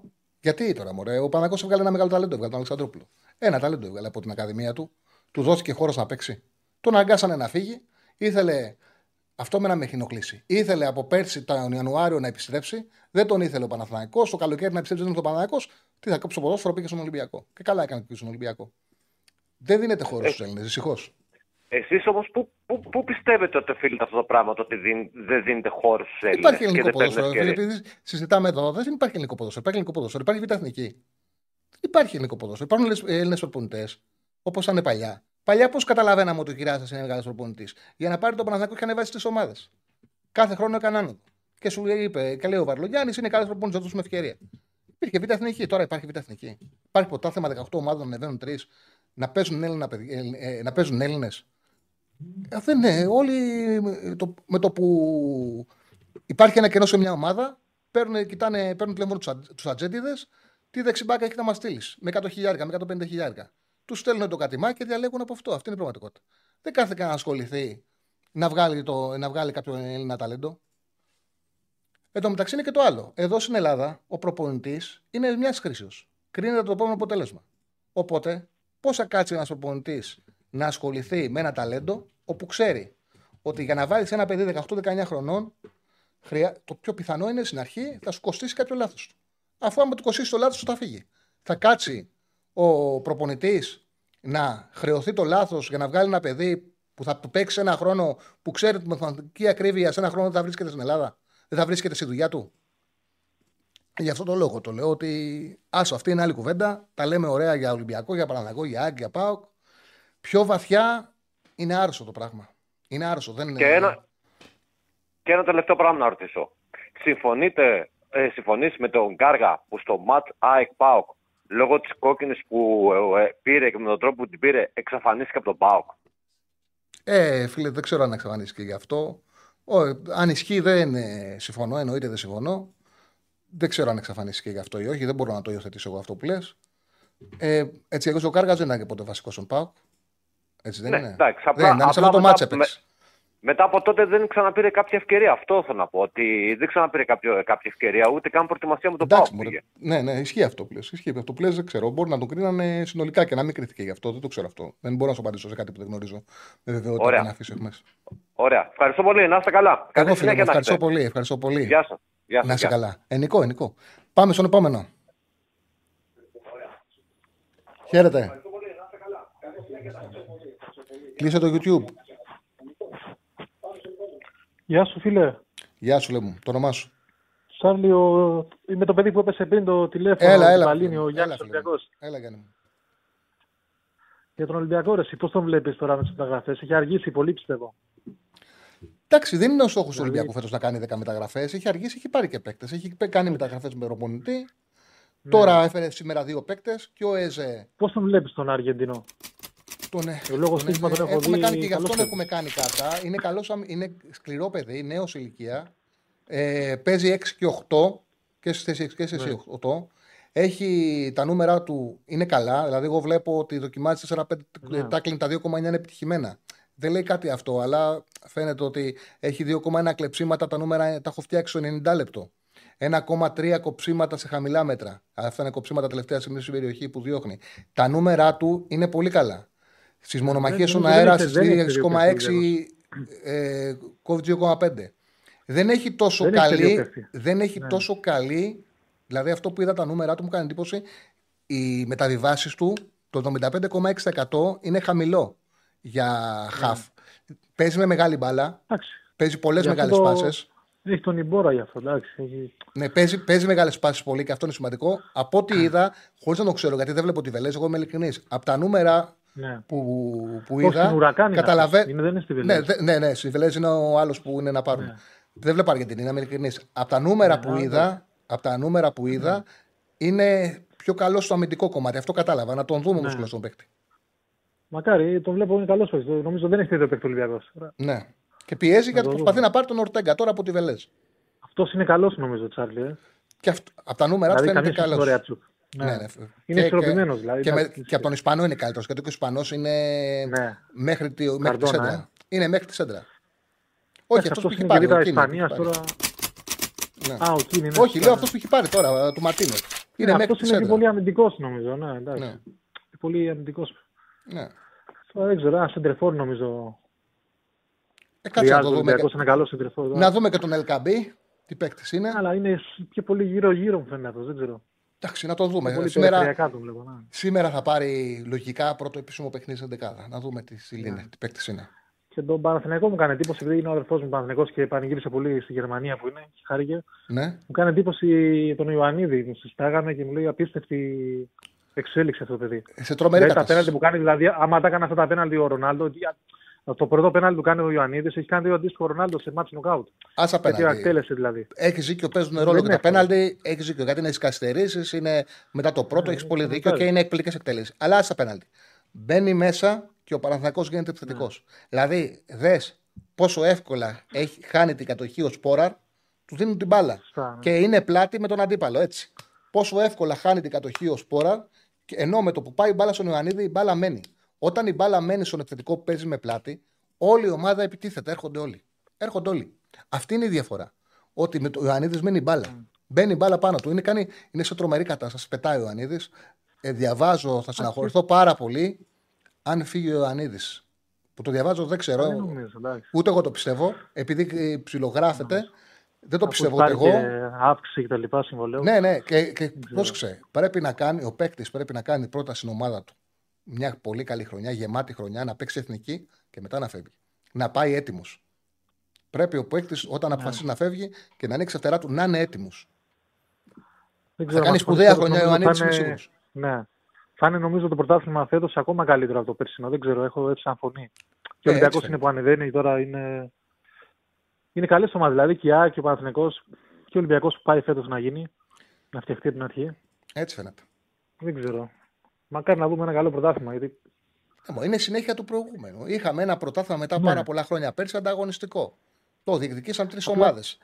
Το φετινό είναι η συνέχεια. Είναι συνέχεια. Ναι. μην, μην γίνει παράδειγμα ένα σφύριγμα, μην γίνει παράδειγμα ένα σφύριγμα στον Ολυμπιακό Σπανικό στην Άγια, ξέρεις. Δεν θα αλλάξει αυτό. Θα το κάνουν. Δεν θα αλλάξει, θα το κάνουν. Δεν θα αλλάξει. Δυστυχώς δεν θα αλλάξει. Είναι κρίμα γιατί χαλάνε ένα ποιοτικό πρωτάθλημα μετά από πολλά χρόνια, τελευταία τρία χρόνια. Δεν τους ενδιαφέρει. Τους νοιάζει πάρα πολύ η επικοινωνία, αυτό θα γίνεται. Μετά από εκεί πέρα και, και ο κόσμος εκεί αρρωσταίνει. Ναι. Πες, πες. Επειδή εντάξει, εγώ παίζω και τα λοιπά, αλλά έχει ένα πρόβλημα ότι δεν το έλεγα. Δηλαδή είχα κερδίσει και ένα αρκετά καλό ποσό την εποχή. Να, θα το πω τώρα είναι πάνω από 5.000. Εντάξει, έπαιξα δηλαδή δύο μήνες προρωμένα, αλλά έτυχε να χάσω και αυτά και αυτά και από τσέπη. Δεν ξέρω, δηλαδή δεν το έλεγα. δεν είναι, δεν άκου, το στοίχημα. Είναι οι επιλογές. Όχι, όχι, όχι. Άκου, άκου. Μιλάς πολύ σωστά. Σίλα παραπάνω. Μιλάς ναι. πολύ σωστά και μου δίνεις και μια ευκαιρία γιατί και εγώ. Το λέω γιατί. Θα σου πω. Είναι κακό γιατί. Άκουσα. Εγώ ασχολούμαι όλη μέρα με το σύγχυμα. Ναι. Ναι, Όταν ναι. έπαιζα λεφτά παραπάνω από, το, από ό,τι άντυχε η τσέπη μου, είχα φτάσει ναι. στο να πλησιάσω την καταστροφή. Ξέρεις πότε, πότε, άρχισα, πότε άρχισα να είμαι κερδισμένος στο σύγχυμα και να είμαι και καλύτερος σαν tipster. Να είμαι καλύτερος στη δουλειά μου. Πότε άρχισα, όταν είπα. Και αυτό είναι και για μένα, ναι, επειδή αυτή είναι η άποψή μου. Ότι ο άντρας να έχει κάποια πάθη δεν είναι κακό. Αλλά να είναι ελεγχόμενα. Δηλαδή, ο άντρας να πίνει δύο ποτήρια ουίσκι ε, όταν βγαίνει έξω, δύο, δύο gin tonic θέλει να πει ο καθένας, δεν είναι κακό μέχρι εκεί. Το να ασχοληθεί το Σάββατο και να πει άλλο θα χαλάει για παντελόνια, άλλο θα χαλάει ε, για να βγαίνει έξω. Το να πει ότι, ότι έχω να χαλάσω ένα τάλιρο, ένα δεκάρικο για να περάσω το Σάββατό μου και να δω τα παιχνίδια, δεν είναι κακό. Κακό είναι να παίξεις λεφτά τα οποία θα σου λείψουν. Τα οποία θα σου στοιχήσουν, θα στοιχήσουν από σένα, ναι, θα στοιχήσουν από την οικογένειά σου. Το μυστικό, το είχα πει και στα παιδιά όταν είχα ναι. κάνει τη στους πεταράδες. Το μυστικό είναι να πεις ότι εγώ το μήνα δεν θα πάθω τίποτα τη βδομάδα αν χάσω 10 ευρώ. Για το καθένα είναι διαφορετικά. 25 ευρώ. Ναι, ναι. Θα παίξεις αυτά τα λεφτά. Αυτά τα λεφτά θα τα έχεις αν τα χάσεις. Και αν ναι. κερδίσεις, θα τα στείλεις τράπεζα. Την επόμενη εβδομάδα, ναι. την επόμενη εβδομάδα θα ξαναξεκινήσεις με αυτό το ποσό. Όσο έχεις λεφτά από τα δικά τους, θα παίζεις τα δικά τους. Όμως την επόμενη εβδομάδα όταν θα πρέπει να ξαναβάλεις λεφτά, θα βάλεις για όλη τη βδομάδα τα λεφτά τα οποία μπορείς να χάσεις. Δεν θα παίζει λεφτά τα οποία θα σου πονέσουν. Γιατί, παιδιά, στη ζωή έχουμε πολλά πράγματα τα οποία μπορούν να μας εναχωρούν. Είναι δύσκολη η ζωή. Η καθημερινή δύσκολη. Δεν μπορούμε να δυσκολεύουμε ακόμα περισσότερο εμείς στη ζωή μας. Και να κάνουμε κακό σε Να ένα κοινωνικό μήνυμα. Πολύ καλά έκανες. Okay. Πολύ καλά γιατί έκανες. είναι μέσα στη ζωή αυτά και ξέρω ότι Έτσι. είναι πολλοί άνθρωποι που το έχουν πάθει. Ε, είναι Κοιτάξτε, όμως... τώρα προσπαθώ να αρχίσω από την αρχή αναγκαστικά. Έκανα αυτό το λάθος. Σου είπα ότι μπορείς, μπορείς, μπορείς να το κάνεις και να παίζεις στοίχημα να το ευχαριστήσεις να το κάνεις ε, μέχρι εκεί που βαστάει η τσέπη ναι. Όχι παραπάνω. Δεν, κάνεις κακό Δεν είναι ότι δεν ξέρω π.χ. Όχι τι να στύψα. Δεν, ε, δεν ξέρω. Εγώ σου λέω όλοι Χαλάει το μυαλό σου. Όταν χάνεις λεφτά τα οποία δεν έχεις. Όταν θολώνει το μυαλό σου, ναι. Άκουσε με, όταν, όταν θολώνει το μυαλό σου, παίζεις μεγάλα ποσά. Όταν χάνεις λεφτά τα οποία δεν έχεις, παίζεις και πράγματα τα οποία δεν βλέπεις για να ρεφάρεις. Όταν πάει αυτή η λογική, έχει τελειώσει. Ευχαριστώ. Το, το να είστε καλά, ευχαριστώ πολύ. Σε ευχαριστώ, φίλε μου. Να είστε καλά. Λοιπόν, επειδή πρέπει να βγει ο Ραγκάτσης, έχουμε άλλη γραμμή; Έχουμε άλλη μία. Άλλη μία και κλείνουμε, έτσι. Πάμε Θεσσαλονίκη μετά. Λοιπόν, πάμε στο τελευταίο φίλο για σήμερα. Γεια σου, Τσάρλι. Καλησπέρα. Καλησπέρα, Καλησπέρα φίλε μου. Γιώργος Παναθηναϊκός. Βλέπω ξεκίνησες από την πρώτη εκπομπή καλά. Ωραία. Να σε καλά, να σε καλά. Ε, λοιπόν, ήθελα να μιλήσω και εγώ για σπόρα Ριωαννίδη. Με πρόλαβε ο προηγούμενος δεν μπορώ να καταλάβω για ποιο λόγο 1,5 χρόνο τώρα βλέπουμε το Σπόραν. Δεν μπορώ να καταλάβω τι έχει δει ο Γιωβάνοβιτς που δεν βλέπουμε οι υπόλοιποι. Σε ποιο χαρακτηριστικό είναι αυτό που έχει ο Σπόραν που δεν έχει ο Ιωαννίδης; Έχει καλύτερο κεφάλι, καλύτερη κίνηση στο χώρο, καλύτερα τελειώματα, καλύτερο κράτημα μπάλας, καλύτερη τρίπλα, καλύτερη πάσα; Μου φαίνεται ότι σε όλα είναι χειρότερος. Και πραγματικά δεν μπορούμε να καταλάβουμε γιατί παίζει αυτός ο παίκτης. Δεν ξέρω αν είναι υπερβολικός, αλλά θέλω τη γνώμη σου. Ε, κοίταξε, έτσι όπως γίνεται το ποδόσφαιρο με τις πέντε αλλαγές, ο, οι περισσότερες ομάδες, το επειδή βλέπω πολύ μέρα μπάλα, το 90% των, των ομάδων έχουν ένα φορ ο οποίος μπαίνει με 25-30 λεπτά.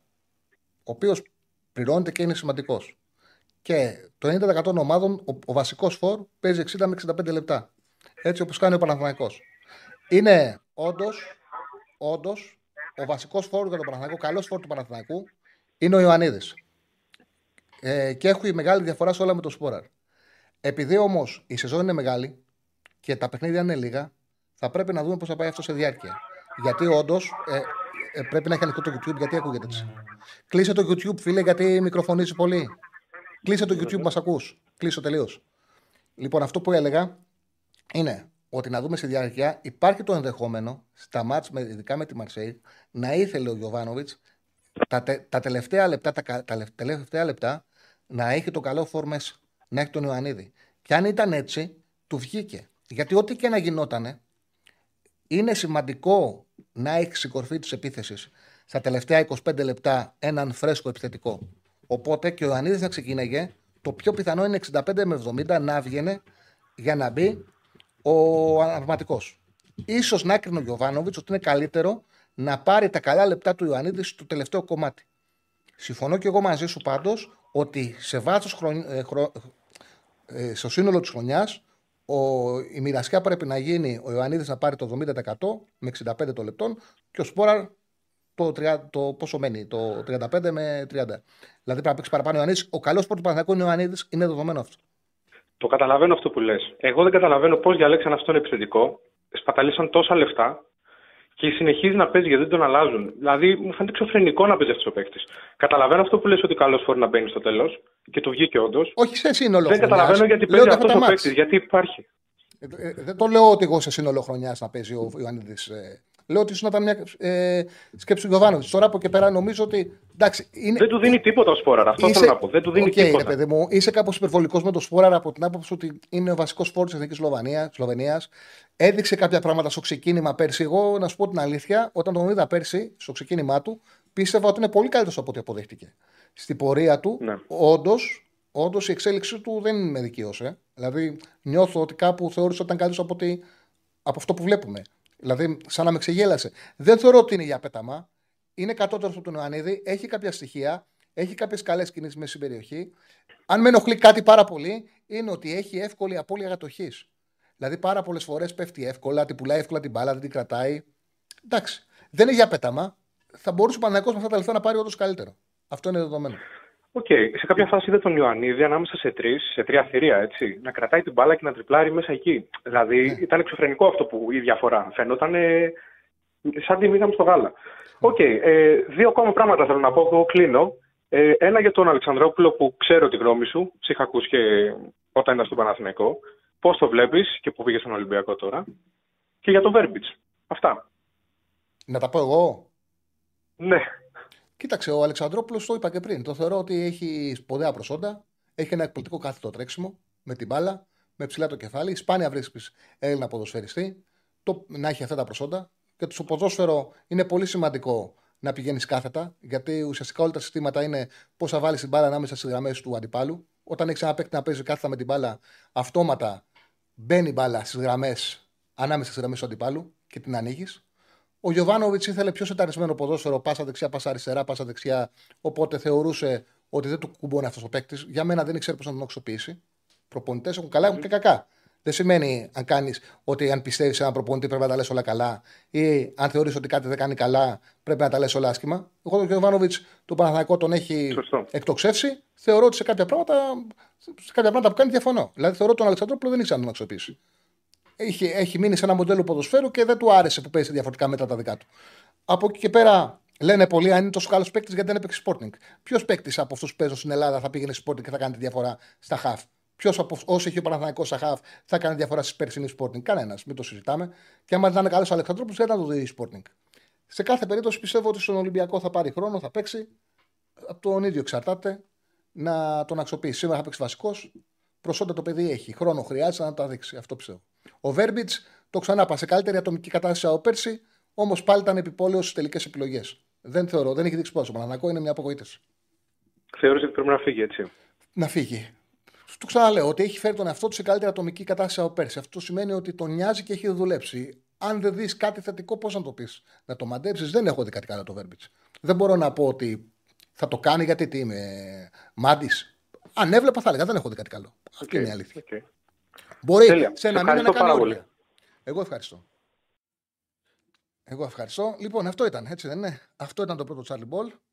Ε, έτσι θα πάμε. Κάθε μέρα 5 με 7. Εμένα μου άρεσε πολύ η πρώτη εκπομπή. Και για, την, ε, έτσι, για τη ροή που είχαν οι γραμμές, αλλά και για τον τρόπο που βγήκε ο κόσμος, οποθετήθηκε. Θεωρώ ότι έτσι θα πάει μέχρι τέλους. Μέχρι τέλους. Έτσι θα πάει όλη τουλάχιστον αυτή τη σεζόν. Ε, λοιπόν, τα ξέρετε, ακολουθεί ο Ραγκάτσης. Πάμε Σαλονίκη. Μετά 8 η ώρα παίζει ο Άρης, 8.30 παίζει ο Πάουκ και 9 ο Ολυμπιακός. Με το που τελειώσει και τα τρία παιχνίδια τη 11, αν δεν έχει παράταση, θα βγουν, ε, θα βγουν τα παιδιά, θα βγει ο Άρης με τον ε, Θοδωρή, εντάξει, και τον Κατσουράνη και αυτά τα γνωρίζετε καλά. Λοιπόν, εμείς θα τα πούμε αύριο ξανά στις 5